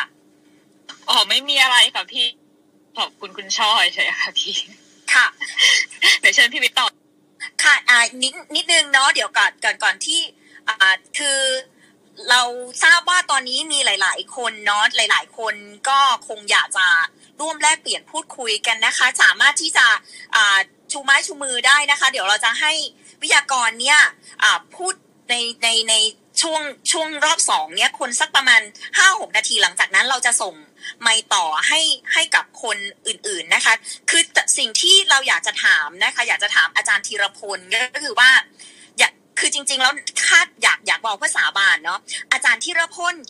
เป็นหยังตอนนี้มันถึงถึงถึงเวลาแล้วที่เขาจะต้องว่าเรื่องประวัติศาสตร์ของคนเล่าคนอีสานค่ะ มันมันมันมันเป็นอย่างคือต้องว่าในช่วงนี้ค่ะอาจารย์ จากสิวาจัง ปัญหาตอนนี้คืออยูเฮือนผมฝนตกเสียงกับบ่ค่อยชัดหามุม เป็นยังเข้าต้องว้าเรื่องเรื่องการต่อสญี่ปุ่นผ่านไป120ปี ยังหัวแต่มาว้าอ่าเว้าไทยผสมเลาเนาะสิ่งที่ผมตระหนัก สิ่งที่ผมรู้สึกได้คือว่าว่าจริง ๆ แล้วเนี่ย การต่อสู้ของของผู้คนเนี่ยต่อสู้กับความอายุติธรรมกับรัฐที่ที่ที่ไม่สามารถบริหารจัดการประเทศนี้อย่างอย่างอย่างเป็นธรรมได้เนี่ย มันมีมายาวนานแล้วก็ท่านถ้ามีใครลุกขึ้นสู้ หรือลุกขึ้นเรียกร้องอะไรคุณก็จะถูกปราบถูก ถูกทำลายหลักฐานไม่มีการเขียนถึงนี้มีการพูดถึง เอาอย่างประวัติศาสตร์อันใกล้เมื่อ 11 ปีที่แล้วเรื่องคนเสื้อแดงเนี่ย คุณไปดูเถอะในตำราเรียนมันเขียนถึงไง หรือว่าเอาระดับประเทศเลยคุณคุณคิดว่าชื่อของคุณทักษิณชื่อของคุณยิ่งลักษณ์ชื่อของคุณสมชาย ชื่อของสมัครยังอยู่ในสารระบบของการศึกษาว่าเป็นนายกรัฐมนตรีไหม หรือแม้แต่สิ่งที่ประวัติศาสตร์ในตำราเรียนของของเด็กๆของเราเนี่ยอยู่ในในใน อันเนี้ยพูดถึงคุณประยุทธ์ว่ายังไง ก็คือมันไม่ใช่นี้ที่เราคิดว่ามันจะต้องลุกขึ้นมาพูด แต่ว่ามันควรจะถูกพูดถึงตลอดแหละ เพื่อที่เราจะได้ไม่มีรัฐที่เลวทรามฆ่าผู้คนแล้วก็ตีตราว่าพวกเขาเป็นขบฏ เป็นคนเผาบ้านเผาเมือง เป็นคนเลวที่จะต้องกำจัด แต่ว่ามันควรจะพูดในว่าเฮ้ยทำไมมันถึงมีการลุกขึ้นเรียกร้องลุกขึ้นต่อสู้ มันมีปัญหาอะไร รัฐทำอะไรกับพวกเขาหรือว่าพวกเขาต้องการเรียกร้องอะไรถึงข้อเรียกร้องต่างๆ เหล่านี้มันไม่เคยถูกพูดถึงไง มันไม่เคยถูกพูดถึงว่า ในภาวะวิกฤตทั้งภัยธรรมชาติแหละมันยังมีรัฐภัยอีกก็คือภัยจากรัฐรัฐที่มาเก็บภาษี แล้วก็กวาดต้อนคุณทำอะไรก็ได้ ถึงตอนเนี้ยแม้แต่ยุคปัจจุบันที่ที่การลุกขึ้นต่อสู้ของอเยาวชน คณะรัษฎรที่ที่เราก็เห็นกันอยู่คือมากอะพวกเขาเจอจับยัดข้อหาอย่างไม่เป็นธรรมอะไรพวกเนี้ยปิดมามีล้อสัญสัญญาณขาดนิดนึง โอเคค่ะ กลับมาแล้วค่ะ ครับ คือถ้าเราไม่ยอมไม่ยอมหรือฟื้นหรือไม่ยอมพูดถึงความทรงจำของประชาชนหรือของผู้คนที่ถูกกระทำในอดีตว่ามีปัญหาอะไรนี้ผมคิดว่า เราก็จะเป็นแบบเนี้ย เราจะถูกขังลืมถูกฆ่าแล้วก็กลบฝังแล้วก็ไม่มีแต่บรรทัดเดียวในประวัติศาสตร์ แต่เราก็จะได้อ่านวีรกรรมของกษัตริย์ ซึ่งกษัตริย์ไม่เคยสู้รบกับใครหรอกมีแต่สู้รบกับประชาชนของประเทศนี้แหละ เป็นหลักกองทัพที่ไม่เคยไปไปชนะแล้วก็ยิ่งใหญ่เกรียงไกรเสมอ อะไรแบบเนี้ย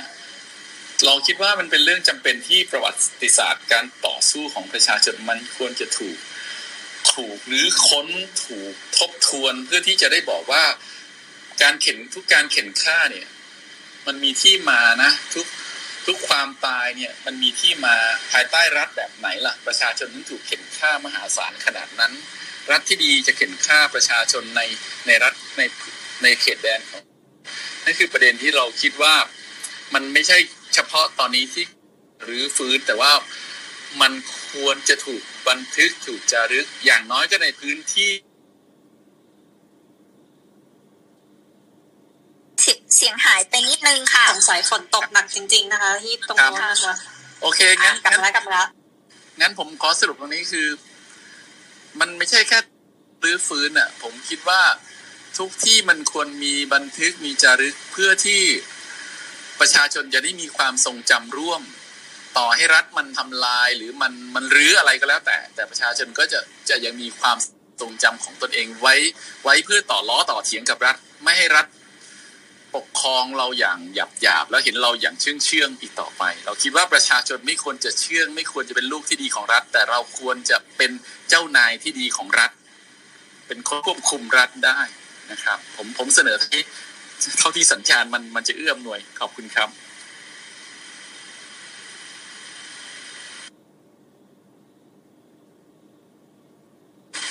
ผู้ดำเนินรายการบอกท่าแม่ผมพ่อพ่อบอกพ่อแล้ว เกรงใจค่ะเกรงใจเกรงใจค่ะอ่ามันมันมันมีลูกเกรงใจนิดนึงเนาะค่ะก็คือว่าอ่าสิ่งที่อาจารย์อาจารย์ธีรพลได้พูดไปก็คือว่าเราต้องการที่จะ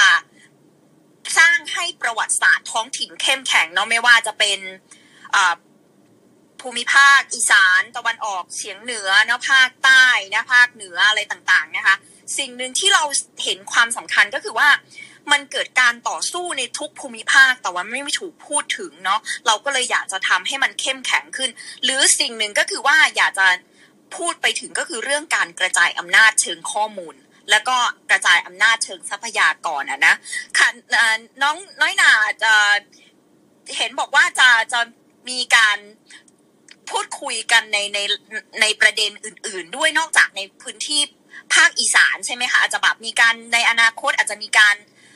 เชิญคนที่มีความรู้ในเชิงประวัติศาสตร์ ในพื้นที่ภาคใต้ มาพูดคุยถึงเรื่องการลุกขึ้นมาต่อสู้ของคนสามจังหวัดชายแดนภาคใต้ด้วยใช่ไหมคะอ๋อเนี่ยขอขออนุญาตนะคะเดี๋ยวเดี๋ยวค่ะอันนี้อันนี้จริงๆเราจะเป็นคุณเชอรี่นะที่เปิดห้องเรื่องภาคใต้บ่อยๆนะคะก็เอ่อแต่ว่า จริงๆแล้วหนาหนามีส่วนเล็กน้อยแล้วกันเอางี้แล้วกันเพราะหนาหนาเป็นคนถามคุณโทนี่เองแหละเรื่องคือตัดไป ก็เราคือเราก็จะมีความสนใจในในด้านนี้กันค่ะก็เดี๋ยวให้คุณเชอรี่เล่าต่อแล้วกันนะคะว่าเออเพราะว่าเห็นคุณเชอรี่อยากจะเปิดห้องต่อในเรื่องปัตตานีใช่ไหมคะใช่ค่ะ เพราะว่าจริง ๆ แล้วอะประวัติศาสตร์อะมันมีอยู่ทุกพื้นที่ในในบ้านเมืองเราอยู่แล้ว แต่ว่ามันน่าเสียดายตรงที่ว่าทางภาครัฐอะเขาไม่มีการส่งเสริมให้ให้ประชาชนอะได้ ทราบข้อมูลหรือประวัติศาสตร์ในพื้นที่ของตัวเอง แล้วก็โดยเฉพาะทางภาคใต้อะค่ะ อย่างเงี้ยค่ะ มันมีเรื่องราวหลายอย่างที่คนบุคคลภายนอกยังไม่ทราบ แล้วเราก็อยากจะใช้ตรงเนี้ย มาดูกันว่าทางประวัติศาสตร์ทางภาคใต้ประวัติศาสตร์ทางภาคอีสานภาคเหนืออย่างเงี้ยมันมีส่วนไหนที่เหมือนกันหรือว่าแตกต่างกันคล้ายคลึงกันยังไง แล้วก็เอากลับมาตัวประวัติศาสตร์เนี่ยย้อนกลับมาดูซิว่าเฮ้ยแล้วในปัจจุบันเนี่ยเรา เรียนรู้อะไรจากตรงนั้นได้บ้าง ก็ถ้าถ้าเกิดว่าว่างๆนะคะพี่วิทย์อยากเรียนเชิญทางอีสาน Record มา cross กับทางพี่หน่อยพรเพ็ญเนาะแล้วก็อ่าอาจารย์โรสที่เราจะเปิดห้องคุยกันอยู่แล้วทุกวันพฤหัสอะไรอย่างเงี้ยค่ะพี่ค่ะ ค่ะ จากจะขออนุญาตเสริมนิดนึงนะคะ ก่อนที่จะเราจะโยนเราจะโยนไปจันถนอมแล้วก็คุณช่อนะคะ ก็คือว่าจากที่เราสนใจ เราสนใจเรื่องการถูกกระทำในสามจังหวัดชายแดนภาคใต้ตอนช่วงนั้นที่เราลงไปพูดคุยกับแกนนำ BRN แกนนำ RKK ที่เขากล่าวถูกกล่าวหาว่าแบ่งแยกดินแดน มันมีความคล้ายคลึงกับผู้มีบุญหรือว่าแกนนำ ของผู้มีบุญเมื่อเมื่อ120ปีที่แล้ว แล้วก็มันก็คล้ายคลึงกันกับตอนตอนราษฎรอย่างที่คุณช่อบอกกันนะคะ คือมันมันสามารถเทียบเคียงได้ยุคสมัยเลยว่า ในเมื่อคุณไม่มีการกระจายอำนาจ คนก็จะลุกขึ้นสู้อย่างนี้แหละ ถ้าเมื่อไหร่ที่มันไม่มีความยุติธรรม ก็จะมีการลุกขึ้นสู้แบบนี้แหละ แล้วก็อย่างอย่างอย่างหลายคนก็จะรู้สึกว่า พอคนออกมาเคลื่อนไหวเนี่ยก็จะถูกปราบปรามแล้วก็ถูก ฟ้องร้องดำเนินคดีอย่าง อย่างที่อาจารย์ถนอมบอกก็คือว่า มันมีการใช้กรอนลำคนที่ถูกไล่ล่าและถูกจับติดคุกในสมัยนี้ก็คือหมอลำแบงค์ซึ่งมีความคล้ายคลึงกับตอนนั้นมากเลย สมัยในรัชกาลที่สี่ที่ห้าเนี่ยห้ามใช้กรลำในการในการอ่าในการเหมือนกับงานบุญงานอะไรต่างๆของอีสานด้วยนะคะ ถ้าหากว่าคนไปอ่านศึกษาประวัติศาสตร์ มันจึงเป็นประเด็นที่ ทางเดอะอีสานเรคคอร์ดเอง แล้วก็อาจารย์ถนอมอาจารย์ทีด้วยเนี่ย เราเห็นพ้องต้องกันว่า เฮ้ยมันควรถึงเวลาแล้วที่เราควรที่จะอ่าทำข้อมูลให้มันเชิงลึก แล้วก็อาจจะถามไปทางสภาด้วย อาจจะถามไปทางกระทรวงวัฒนธรรมว่าเฮ้ยทำไมประวัติศาสตร์เหล่านี้คุณมากดทับไว้ ไม่ให้ประชาชนได้รู้ ไม่ให้เยาวชนรุ่นใหม่เนี่ยเขาได้เรียนรู้ได้ศึกษานะคะ มันก็เลยเป็นเกิดเกิดปรากฏการณ์ที่เรามาทำเรื่อง ซีรีส์ชุดผีบุญอีสาน แล้วก็เกิดการระดมทุนเพื่อทำข้อมูลในขนาดใหญ่ แล้วก็เกิดการเปิดระดมทุนในเว็บ GoFundMe นะคะ ถ้าใครสนใจนะคะก็คือเราตั้งเซสชันว่า recovering the the lost history of Thailand นะคะ ซึ่งก็จะเป็นแบบ กุ่นก็จะทำเรื่องเรื่องอีสานเรื่องสามจังหวัดชายแดนภาคใต้ เรื่องภาคเหนือนะคะ แล้วก็เรื่องประวัติศาสตร์ต่างๆ ที่ถูกทำให้ลืมไปนะคะ ถ้าหากว่าใครสนใจก็สามารถร่วมร่วมมีคนละเล็กละน้อยนะคะ ไม่ไม่ต้องไม่ต้องเยอะนะคะ ก็เราเรากำลังจะเปิด เรากำลังจะเปิดบัญชี ของมูลนิธินะคะมูลนิธิชื่อว่ามูลนิธิเพื่อการศึกษาและสื่อมวลสื่อภาคประชาชนอีสานนะคะก็คือจะรันโดยเดอะอีสานเรคคอร์ดนี่แหละ เราก็จะนำมาทำเรื่องนี้โดยเฉพาะแล้วก็จะทำให้ลึกจะทำให้ให้เกิดเกิดเอ่อ impact เพื่อที่จะนำไปสู่การ การถกเถียงเรื่องเชิงประวัติศาสตร์ทั่วประเทศและเกิดการสังคายนา ไม่แน่ใจว่าจะทำจะทำได้ไหมนะคะ อันนี้เป็นความฝันค่ะก็จะจะส่งไปทางอาจารย์ถนอมค่ะ อาจารย์ถนอมมีมีอะไรจะเสริมไหมคะ ครับผมคิดว่าตลอดระยะเวลาตั้งแต่เป็นประเทศไทยมาหรือว่าก่อนหน้านั้น สิ่งหนึ่งที่รัฐพยายามกลุ่มอำนาจเอาไว้ก็คือในเรื่องของศิลปวัฒนธรรม ผมว่าการเคลื่อนไหว ทุกครั้งเนี่ย เราจะให้ความสำคัญในเรื่องของออการต่อรองทางศิลปวัฒนธรรมน้อยมาก ฉะนั้นผมถึงอยากชูประเด็นในเรื่อง เราจะทำยังไงให้อำนาจทางศิลปะวัฒนธรรม ให้ขึ้นมาอยู่ในระนาบเดียวกันกับสิ่งที่รัฐทำคือในภาคลุ่มน้ำโขงชีมูลเนี่ย เป็นมรดกทางศิลปะวัฒนธรรมมันยิ่งใหญ่มาก แต่ผมไม่เคยเห็นสำนักศิลปกรรม ศิลปะที่ไหน ในสถาบันการศึกษาพูดถึงความยิ่งใหญ่ของศิลปะในรุ่มน้ำโขงชีมูล เราเรียนจิตรกรรมไทย แต่เราเรียนจิตรกรรมฝาผนังของพื้นที่เราเองว่าเป็นจิตรกรรมพื้นบ้าน เราพูดถึงงาน กระติบข้าว กระจอไส้หวด สารพัดทุกอย่าง บอกว่าเป็นงานหัตถกรรม แต่เวลาศิลปินแห่งชาติเอาไปใช้กลับกลายเป็นว่านี่คือศิลปกรรมแห่งชาติ นี่คือความห่วยของบทบาท ในภาคของศิลปกรรมของรัฐที่ไม่เคยให้เกียรติสนับสนุน สิ่งที่มันเกิดขึ้นในภูมิภาคแต่ละภูมิภาคเลย พลังของคนศิลปกรรมเอง หรือว่าพลังของคนศิลปวัฒนธรรมเองก็อ่อนแอ เพราะว่าทุกคนใฝ่ฝันที่จะเข้าสู่ศูนย์กลางของความเป็นศิลปินแห่งชาติ ทุกคนใฝ่ฝันที่จะเข้าสู่วงจรของอศิลปินศิลปาธร ลืมกำพืชของตัวเองหมด ฉะนั้นสิ่งที่เราทำนี่ก็คือการพยายามต่อรองทางวัฒนธรรมของสามัญชน อย่าลืมนะครับว่าในลาตินอเมริกาใต้เนี่ยชนะมาแล้วด้วยแนวความคิดของสุนทรียสามัญชน เทวศาสตร์แห่งการปลดปล่อย คือเรื่องความเชื่อของชุมชนเนี่ยมาเล่น พูด มาขยายสร้างขอบเขตการปฏิบัติการให้มันสูงขึ้น อย่าเพียงแต่ลำลึกถึงเตียงสิริขันอย่างเดียว อย่าเพียงแต่ลำลึกถึงครูครองจันดาวงอย่างเดียวทำพลวัตทางศิลปะวัฒนธรรมให้มันกว้างขวางมากขึ้น อย่าไปลำลึกแค่การลำถึงขบฏผู้มีบุญอย่างเดียว ทำอะไรให้มันมีพลวัตในแง่ของ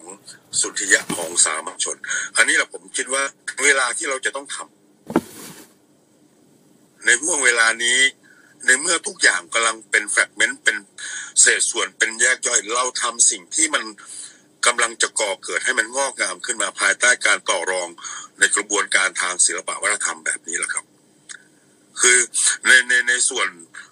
กลุ่มพวกเราเองผมก็ทำเปสโตที่ขอนแก่นอเจนดาที่อุบล แล้วปีหน้าก็จะไปทำสมิตที่นาบัว เสียงปืนแตกเจ็ดสิงหานะครับ ฉะนั้นผมคิดว่าความงอกงามการต่อรองทางวัฒนธรรมของรัฐที่มันปลูกฝังมาตลอดร้อยร้อยร้อยปีเนี่ย เราพยายามแซะซัดทายล้อเรียน สิ่งเหล่านี้ที่เราทำได้ เอากรลำของผู้มีบุญขึ้นมาลำนี่แหละครับในสิ่งที่เราทำได้ เอาบุญทุกอย่างที่คนรุ่มน้ำโขงชีมูลทำขุดขึ้นมาทำเราไม่ได้มีหนึ่งเดียว เรามีหลากหลาย ฉะนั้นความหลากหลายตรงนี้จะเป็นเครื่องมือในการต่อรองที่สำคัญแล้วแหลมคมต่อกระบวนการต่อต้านอำนาจของรัฐที่ไม่เป็นธรรมสำหรับในเรื่องของศิลปวัฒนธรรมครับ ขอบคุณมากครับ ขอบคุณมากค่ะ พอดีเนี่ยอยากจะเสนออีกประเด็นหนึ่งค่ะที่เราเออยังไม่ได้พูดคุยกันลงลึกเท่าไหร่นะคะว่าเออ จริงๆแล้วในในหัวหัวข้อห้องนะคะที่เอ่อที่เราลงกันใน Facebook เนี่ยมันจะมีการพูดถึงจดหมายลูกโซ่ฉบับแรกด้วยนะคะซึ่งเอ่ออยากจะขอเล่าเรื่องนี้สักนิดนึงนะคะว่าในตอนที่มีการกรบฏผู้มีบุญต่างๆ เนี่ยวิธีการของผู้มีบุญส่วนใหญ่เนี่ยที่ใช้ในการระดมผู้คนเนี่ยนะคะจนมีกำลังมากพอที่จะต่อต้านอำนาจรัฐ ส่วนหนึ่งคือเป็นกบฏขึ้นมาได้ในส่วนหนึ่งเนี่ยก็คือมีมีหลายวิธีมากนะคะ ก็คือหนึ่งก็คือมีการปล่อยข่าวลือคำพยากรณ์ต่างๆนะคะ โดยผู้ปล่อยข่าวนี้ก็จะเป็นแบบลักษณะหมอลำนะคะ หรือว่าหมอเพลงต่างๆนะคะ แล้วก็ผู้ที่ประกาศตัวเป็นผู้มีบุญด้วยนะคะข้อที่สองนะคะก็คือจะเป็นนะคะมีการใช้พิธีกรรมเพื่อสร้างความศรัทธานะคะ อย่างที่สปิเกอร์ทั้งทั้งหลายได้เล่าไปแล้วนะคะ ว่าคือก็มีการ ไหว้ต่างๆนะคะ มีพิธีกรรมท้องถิ่นนะคะ แล้วก็อีกข้อสุดท้ายเนี่ยก็คือที่เราได้พูดคุยกันนะคะ คือการคัดลอกหนังสือนะคะ หรือการคัดลอกคำพยากรณ์เนี่ย ซึ่งมีมีลักษณะเป็นหนังสือของผู้มีบุญนะคะเอ่อหรือว่ามันมีอยู่หลายหลายฉบับเหมือนกันเนาะ มีหนังสือผู้มีบุญ มีหนังสือเท้าพญาธรรมิกราชนะคะ มีหนังสือพระยาอินนะคะ ซึ่งส่วนใหญ่ก็จะมีลักษณะในการเป็นแบบ เป็นเป็นหนังสือพยากรณ์นะคะ เป็นแบบมีคำทำนายต่างๆ นานาว่า เออแต่ละเดือนจะเกิดอะไรขึ้น อย่างนู้นอย่างนี้นะคะ แล้วในตอนท้ายก็จะระบุคาถาป้องกันตัวคาถามงคลต่างๆ แล้วก็บอกว่าให้คัดลอกส่งต่อไป เพื่อคือเหมือนแบบว่าถ้าเป็นคนที่อยู่ในศีลธรรม แล้วเชื่อในผู้มีบุญ แล้วท่องคาถาอันนี้เนี่ย ก็จะไม่มีก็จะไม่เป็นอันตรายจากภัยพิบัตินะคะ แล้วก็เหมือนว่า เอ่อถ้าถ้าไม่คัดลอกหนังสือเนี่ยไม่บอกต่อก็จะเกิดเหตุการณ์ไม่เป็นมงคลต่างๆ กับตัวเองเนี่ย เพราะฉะนั้นเนี่ยก็เลยเอ่อยังไงดีเหมือนจดหมายลูกโซ่ที่เราเคยได้กันต่างๆ ตอนเด็กๆอะค่ะ ก็คือแบบก็เลยฮิตมากนะคะ ก็ก็คือกลายเป็นว่าเป็นเป็นวิธีกระจายข่าวที่ได้ผลมากๆนะคะก็ถือว่าเป็นอะไรที่เป็นไอเดียล้ำสมัยในในในยุคนั้นของเลยเลยทีเดียวค่ะมีท่านไหนอยากจะเสริมอะไรไหมคะในจุดนี้ อยากถามคุณช่อด้วยเนาะคุณคุณเอ่อก็คุณตอนตอนท้ายเหลือคุณช่อเนาะที่ยังไม่ได้แบบพูดในรอบสองค่ะ ก็คืออยากจะถามคุณช่อไปประมาณว่า คือสิ่งที่สิ่งที่เราพยายามที่จะรื้อฟื้นประวัติศาสตร์ ไม่ว่าเป็นประวัติศาสตร์ท้องถิ่นในในภาคต่างๆ เนี่ยค่ะ ในช่วงนี้คุณช่อมองว่ามันมีความเป็นไปได้มากน้อยแค่ไหนที่มันจะมีส่วนร่วมของของ คนคนส่วนกลางหรือว่าคนที่เขาอยากจะเห็นเรื่องความเท่าเทียมเรื่องการกระจายอำนาจค่ะมันมีความเป็นไปได้มากน้อยแค่ไหน ขอขอแชร์ประเด็นแรกก่อนนะคะ คือประเด็นเรื่องข่าวลือแล้วก็การใช้เพลงยาวนะคะชอบคิดว่าถ้าเป็นสมัยปัจจุบันก็ต้องเทียบกับแฮชแท็กอะค่ะ แฮชแท็กข่าวลืออะไรเงี้ยนะคะ หรือว่าแฮชแท็กอื่นๆที่เราใช้กันนะคะ ก็ใกล้เคียงนะคะ จริงๆ ไม่ใช่เฉพาะแฮชแท็กข่าวลือชอบคิดว่าทั้งหมดทั้งปวงของการเคลื่อนไหวในโซเชียลมีเดียเนี่ยมันก็เหมือนกับที่สมัยก่อนใช้เพลงยาวหรือหมอลำในการเผยแพร่ข่าว เพราะว่าอะไรคะเวลาประชาชนสู้กับรัฐเนี่ย คุณก็ต้องดูว่าอะไรที่คุณจะสู้เขาได้ แน่นอนคุณไม่มีปืนถูกไหมคะแน่นอนคุณไม่มีอาคุณไม่ได้มีปืนมากเท่ารัฐแน่ๆคุณ ไม่มีทางไม่ได้ทางครอบครองอาวุธได้เท่ากับกองทัพของรัฐ แม้ว่ากบฏผีบุญหลายหลายหลายกลุ่มคือมีเยอะนะคะเอ่อหลายกลุ่มเนี่ยมีกำลังได้ถึงหลายพันคนนะกบฏเจ้ามืองขุขันนี่มีหกพันกบฏองค์มั่นนี่ก็หลายพันอย่างเงี้ยนะคะ แต่ว่าเมื่อเทียบกับกองกำลังส่วนกลางแล้วคุณก็สู้ไม่ได้ คุณไม่ได้มีเอ่อระบบการจัดการภาษีหรือการจัดการทรัพยากรที่ ที่มีประสิทธิภาพเท่ากับรัฐ คุณไม่ได้ครอบครองเอ่อกลไกการเรียกว่าอะไร การจัดการจัดการข่าวนะคะทุกอย่างเนี่ยรัฐกลุ่มเอาไว้ถูกไหมคะ เพราะฉะนั้นเวลาประชาชนจะสู้กับรัฐเนี่ยสู้ผ่านอะไร ประชาชนครอบครองอะไรที่มีศักยภาพ เวลาเขาคิดจะสู้กับรัฐ คือพูดง่ายๆอย่าใช้คำว่าคิดสู้กับรัฐฟังดูแบบว่ารุนแรงใช่ไหมคะต้องบอกว่า เวลาที่ประชาชนตกเป็นเหยื่อของรัฐเสียเองเนี่ย คุณจะทำยังไง ถ้าคุณคุณบอกคุณบอกว่าผู้พิพากษาไม่ยุติธรรมกับคุณอะ คุณจัดการยังไงตำรวจไม่เป็นธรรมกับคุณ คุณจัดการยังไง เพราะว่าเวลาคุณมีเรื่องอะไรคุณก็ต้องไปพึ่งตำรวจ พึ่งผู้พิพากษาถูกไหมเมื่อกลไกที่มีไว้ปกป้องคุณกลับกลายเป็นปรปักปฏิปักษ์และเป็นผู้สร้างความอายุติธรรม ความเดือดร้อนลำเค็ญให้กับชีวิตคุณซะเอง คุณจะต่อสู้กับเรื่องพวกนี้ยังไงคำตอบก็คือ พลังที่ได้ผลคลาสสิกมาโดยตลอดก็คือ พลังของข่าวนะคะ พลังของการเผยแพร่ ความคิด เผยแพร่ ความเชื่อ ผ่านการลือ ผ่านการกระซิบ ผ่านการเผยแพร่ศิลปะหนังสือเหมือนกับที่หลาย ๆ คนก็ชอบพูดว่าปฏิวัติฝรั่งเศสที่ ส่วนหนึ่งในการกระตุ้นให้คนโกรธแค้นแล้วก็นำไปสู่การปฏิวัติสำเร็จมันก็มาจากหนังสือโป๊ที่บ่อนทำลายความชอบธรรมของสถาบันกษัตริย์อย่างเงี้ยนะคะในทำนองเดียวกันการเกิดขึ้นของกระบวนการผีบุญเนี่ยมันชัดเจนเลยว่าในยุคนั้นน่ะสิ่งที่ประชาชนรู้สึกว่าเขาสามารถทำได้เวลาเขาต้องต่อสู้กับรัฐ สิ่งไหนที่เขาทำได้ สิ่งนั้นก็คือการใช้ความเชื่อความคิดของผู้คน ซึ่งเมื่อรวมตัวกันแล้วเนี่ย มันมีพลัง มันมีพลังพอที่จะสร้างการเปลี่ยนแปลงขนาดใหญ่ให้เกิดขึ้นในสังคมได้นะคะ นี่คือส่วนหนึ่งที่ชอบคิดว่าเวลาเรามองกลับไปที่กบฏผีบุญน่ะเราต้องนึกถึงเรื่องนี้ด้วยว่าอาวุธที่ทรงประสิทธิภาพที่สุดของประชาชนในฐานะมดงานอะ คนตัวเล็กๆอะ แต่คุณมีจำนวนไงประชาชนมีอะไรเหนือกว่ารัฐคุณมีจำนวนถูกไหมคะจำนวนนั้นจะก่อให้เกิดศักยภาพพลานุภาพในการต่อสู้กับรัฐ คุณต้องใช้จำนวนสร้างอาวุธอะไร อาวุธนั้นก็คือ ข่าวสารข้อมูลที่เกิดจากความเชื่อเมื่อรวมพลังกันเป็นกลุ่มก้อนแล้ว ความเชื่อนั้นก็สามารถพลิกสังคมได้วิตัวอย่างที่ใกล้ใกล้เคียงมากที่สุดที่ชอบนึกได้เร็วๆนะคะก็คือครูบาศรีวิชัยทำไมครูบาศรีวิชัยถึงกลายเป็นปฏิปักษ์ต่อรัฐ เพราะว่ากลุ่มความเชื่อและศรัทธาของชาวล้านนาจำนวนมากเอาไว้ ถึงขนาดที่ว่าสามารถทำในสิ่งที่รัฐทำไม่สำเร็จได้นะคะทำถนนขึ้นทางอะไรนะคะ ขึ้นดอยสุเทพอะไรแบบเนี้ยนะคะ เมื่อ คุณเป็นผู้กลุ่มความเชื่อมั่นศรัทธาของประชาชน คุณกลุ่มความเชื่อคุณกลุ่มกลุ่มการให้ข้อมูลข่าวสาร ซึ่งสามารถนำพาคนกลุ่มใหญ่ ๆ ไปทำอะไรในทิศทางเดียวกันได้ เมื่อนั้นคุณมีพลังอำนาจที่พอที่จะต่อกรกับรัฐ และเมื่อคุณเป็นคนนั้น แล้วรัฐเห็นว่าคุณเป็นคนนั้น คุณจะถูกกำจัด ในปัจจุบันกลับมา เราเห็นอะไรคะ เราเห็นการใช้ข้อมูล การแชร์ข้อมูลข่าวสารผ่านโซเชียลมีเดียที่ทำให้เกิดพลังการเปลี่ยนแปลงอย่างมหาศาลอย่างที่เราพูดกันว่าประเทศนี้แม่งขับเคลื่อนด้วยพลังด่าถูกไหมการด่าคือด่าจนแบบด่าจนได้วัคซีนอะด่าจนได้ mRNA ด่าจนไม่ยอมซื้อรถถัง ซึ่งจริง ๆ ยอมนะไม่ไม่จริง ๆ ก็ซื้ออยู่รถถัง ด่าจนต้องชะลอการซื้อเรือดำน้ำคือหลาย ๆ อย่างเกิดขึ้นผ่านการด่า นี่ก็คือการใช้พลังของมดให้เกิดประโยชน์ พลังของการควบคุม ส่งต่อความคิดความเชื่อไปในทิศทางเดียวกันจนกระทั่งรัฐต้องยอมหันมาฟังคุณ ซึ่งในปัจจุบันทำได้ง่ายมากผ่านโซเชียลมีเดียมันก็เลยมีพลังรุนแรง แล้วก็เห็นผลมีประสิทธิภาพสูงนะคะ เมื่อเทียบกับในอดีตที่ผ่านมา แต่สิ่งที่รัฐทำยังคงเหมือนเดิมค่ะ รัฐเมื่อรัฐรู้ว่าคุณเป็นผู้ควบคุมข่าวสารหรือผู้เป็นผู้คุณเป็นอินฟลูเอนเซอร์เออครูบาศรีวิชัยก็เป็นอินฟลูเอนเซอร์ใช่ไหมคะผีบุญเนี่ยก็เป็นอินฟลูเอนเซอร์เหมือนกัน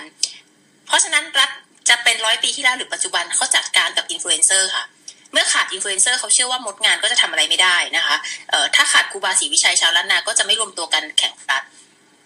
ถ้าขาดผีบุญข่าวชาวอีสานทั่วไปก็จับปืนขึ้นมาสู้กับรัฐไม่ได้ ถ้าขาดอินฟลูเอนเซอร์ที่แบบต้นขั้วในการปลุกประเด็นปลุกกระแสอย่างเช่นเพจดังต่างๆ อย่างเช่นคนที่มีชื่อเสียงที่แบบคอยเปิดประเด็นต่างๆ รัฐก็เชื่อว่า จะไม่มีการท้าทายอำนาจรัฐผ่านการส่งต่อข้อมูลข่าวสารกันแบบนี้อีก เขาจึงใช้วิธีอะไรคะ ตั้งคณะกรรมการขึ้นมาฟ้องร้องผู้ที่เผยแพร่ข้อมูลที่ไม่เขาบอกว่าเลยนะคะ เป็นการเผยแพร่ข้อมูลที่เท็จแบบใส่ร้ายนายก คุณถึงเห็นเห็นคนที่พูดเอ่อเอาเข้าไปเปลี่ยนวิกิพีเดียหมอยงเนี่ยว่าเป็นเซิโนแวคเนี่ย คุณถึงโดนเห็นเขาโดนหมิ่นประมาทโดนคดีหมิ่นประมาทคุณเห็นกองทัพบกล่าสุดวันนี้ ไป ไล่ฟ้องหมิ่นประมาทคนที่เผยแพร่แชร์ข้อมูลว่าเออกองทัพส่งคนไปรับวัคซีนไฟเซอร์โดยใช้ภาษีประชาชน วิธีการจัดการยังคงเป็นแบบเดิมเสมอนะคะ แต่ว่าเขาคิดผิดนะคะ ปัจจุบันแต่ก่อนอาจจะใช่ ถ้าคุณจัดการอินฟลูเอนเซอร์มดงานที่เหลือจะทำอะไรไม่ได้นะคะ ไม่มีพลังมากพอที่จะรวมตัวเป็นกลุ่มเป็นก้อน แต่ในปัจจุบัน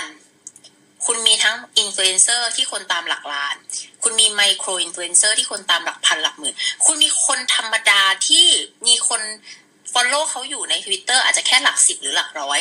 แต่ถ้าเกิดข้อความของเขาที่เขาเขาพูดเขาโพสต์เขาทวีตมันโดนใจ คนแชร์เขาเป็นหลักหมื่นหมื่น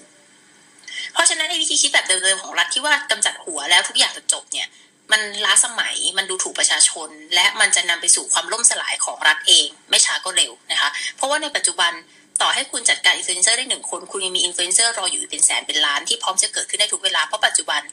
content คือสิ่งที่สร้างอินฟลูเอนเซอร์และทุกวันมี content ที่ดีเกิดขึ้นในโซเชียลมีเดียและพลังของคนรวมกันเป็นกลุ่มก้อนได้ง่ายผ่านการใช้โซเชียลมีเดียนะคะซอจึงคิดว่ากลับมาที่คำถามอีกครั้งหนึ่งนะคะว่า ปัจจุบันเป็นช่วงเวลาที่ ที่เหมาะสมในการเล่าบอกเล่าประวัติศาสตร์แบบนี้ และมันจะทำให้คนสนใจมากขึ้นจริง ๆ เพราะว่าอะไรคะนี่เป็นช่วงเวลาที่ประชาชนฮึกเหิมที่สุดในประวัติศาสตร์ในรอบตั้งแต่2475นะชอบคิดว่านะ2475แล้วก็นับมาอีกสักสิบปีนะคะที่เป็นยุคของคณะราษฎรเนี่ย หลัง 2489 เป็นต้นมาชอบคิดว่าไม่มีช่วงไหนอีกแล้ว ที่ประชาชนเอ่อฮึกเหิมในความเป็นเจ้าของอำนาจสูงสุดของประเทศเท่ากับช่วงนี้ แม้แต่ 14 ตุลานะคะ แม้แต่ 14 ตุลาช่วงนี้คือช่วงที่ประชาชนตระหนักถึงพลังของตัวเองมากที่สุด เขาเห็นว่าพลังของเขาที่เริ่มจาก Twitter หนึ่งทวีตเนี่ยมันสามารถที่จะเปลี่ยนแปลงนโยบายของรัฐบาลได้จริง เพราะฉะนั้นเป็นช่วงเวลาที่เรายิ่งต้องเติมเชื้อไฟแล้วก็ยิ่งเสริมต่อพลังอำนาจนี้ให้กระจายออกไปให้ประชาชนตระหนักมากขึ้นว่า พวกเราหนึ่งคนเนี่ยทำอะไรไม่ได้สิบคนยังทำอะไรไม่ได้ร้อยคนยังทำอะไรไม่ได้ แสนคนและล้านคนทำได้ ไม่ช่วยถ้าไม่ช่วยเอาช่วงเวลานี้ของประวัติศาสตร์ซึ่งชอบเชื่อว่าเป็นหัวเรี่ยวหัวต่อสำคัญที่สุดนะตั้งแต่สองสี่เจ็ดห้าก็ไม่มีเวลาไหนอีกแล้วค่ะ ถ้าคุณไม่ทำในช่วงนี้ก็เรียกว่า อืม เป็นเป็นเรื่องที่น่าเสียดายก็ขอบคุณคุณช่อมากนะคะ เห็นเอ่อมีหลายคนที่เข้ามานะคะ มีเห็นอาจารย์ ทำรงศักดิ์เพชรเลิศอนันต์นะคะ ผู้เชี่ยวชาญด้านประวัติศาสตร์นะคะเอ่อแล้วก็เห็นหลาย ๆ คนที่ดิฉันรู้จักนะคะเอ่อคุณใหญ่อัธพลนะคะอยู่นี่ด้วยนะคะ แล้วก็มีหลายคนนะคะที่เอ่อยกมือฉายไฟได้นะคะ ถ้าอยากแลกเปลี่ยนพูดคุยกันตอนนี้ ขออนุญาตเป็นช่วงเวลาของการแลกเปลี่ยนดีไหมคะน้องน้อยหนาน้องเชอรี่ดีเลยค่ะเอ่อก่อนที่จะแลกเปลี่ยนนะคะเดี๋ยวหนาขอเสริมอะไรนิดนึงนะคะ อ๋อพอดีคุณชอบพูดถึงเรื่องการจำกัดเสรีภาพในในการพูดเนาะจริง ๆ แอบอยากแวะคุณชอบมากเลยนะคะ ว่าอยากจะถามว่าเเรื่องบอกว่าฟ้าทลายโจรนี่สามารถป้องกันโควิดได้นี่คุณชอบจะจัดเป็นเฟกนิวหรือว่าเป็นจดหมายลูกโซ่ดีนะคะ แต่ว่าเดี๋ยวจะเดี๋ยวคนจะหาว่าดิฉันชงนะคะ ก็เดี๋ยวอนุญาตนะคะเปิดสถิตินะคะจากศูนย์ทนายความเพื่อสิทธิมนุษยชนนิดนึงนะคะ ว่าตั้งแต่เดือนกรกฎาปีที่แล้วเนี่ย จนถึง 31 มีนาปีนี้นะคะ ก็คือมีอทุกผู้ถูกดำเนินคดีทางการเมืองนะคะจำนวนเกือบ 600 รายด้วยกันนะคะ ซึ่งก็มีพรชุมนุมพรกฉุกเฉินม .112 116 215 พรบคอมพิวเตอร์นะคะ โดยที่มีเป็นพรกฉุกเฉิน ซึ่งรวมพรกร้ายแรงเข้าไปด้วยเนี่ยจำนวนมากที่สุดประมาณ 450 รายนะคะ ซึ่งก็เป็นปริมาณที่มากทีเดียวนะคะ ก็อันนี้ก็คือเป็นเป็นสิ่งที่ยังไงล่ะ รัฐกำลังทำกับเราอยู่นะคะ โดยเฉพาะในเดือนมีนาที่ผ่านมานะคะ เดือนมีนาของปีนี้เนี่ยเพียงแค่เดือนเดียวเนี่ยก็มีผู้ถูกดำเนินคดีการเมืองเพิ่มขึ้นเกือบ200 รายด้วยกันนะคะ แล้วก็อยากจะ add ไว้ด้วยอีกนิดนึงนะคะว่าศูนย์อะไรนะ ป้องกันผู้ถูก bully cyber online ที่ชื่อยาวๆ แล้วดิฉันจำไม่ได้นะคะ หรือสชอนะคะ ก็เขาบอกว่า เดือนนี้เนี่ยเขาจะยื่นฟ้องอีกประมาณ 1,400 รายชื่อนะคะ อันนี้ก็คือเป็นประชาชนจัดตั้งมาล่าประชาชนกันเองนะคะ ไม่ได้เกี่ยวกับภาครัฐนะคะ ก็ก็เป็นด้วยประการราชนี้นะคะ ท่านผู้ชม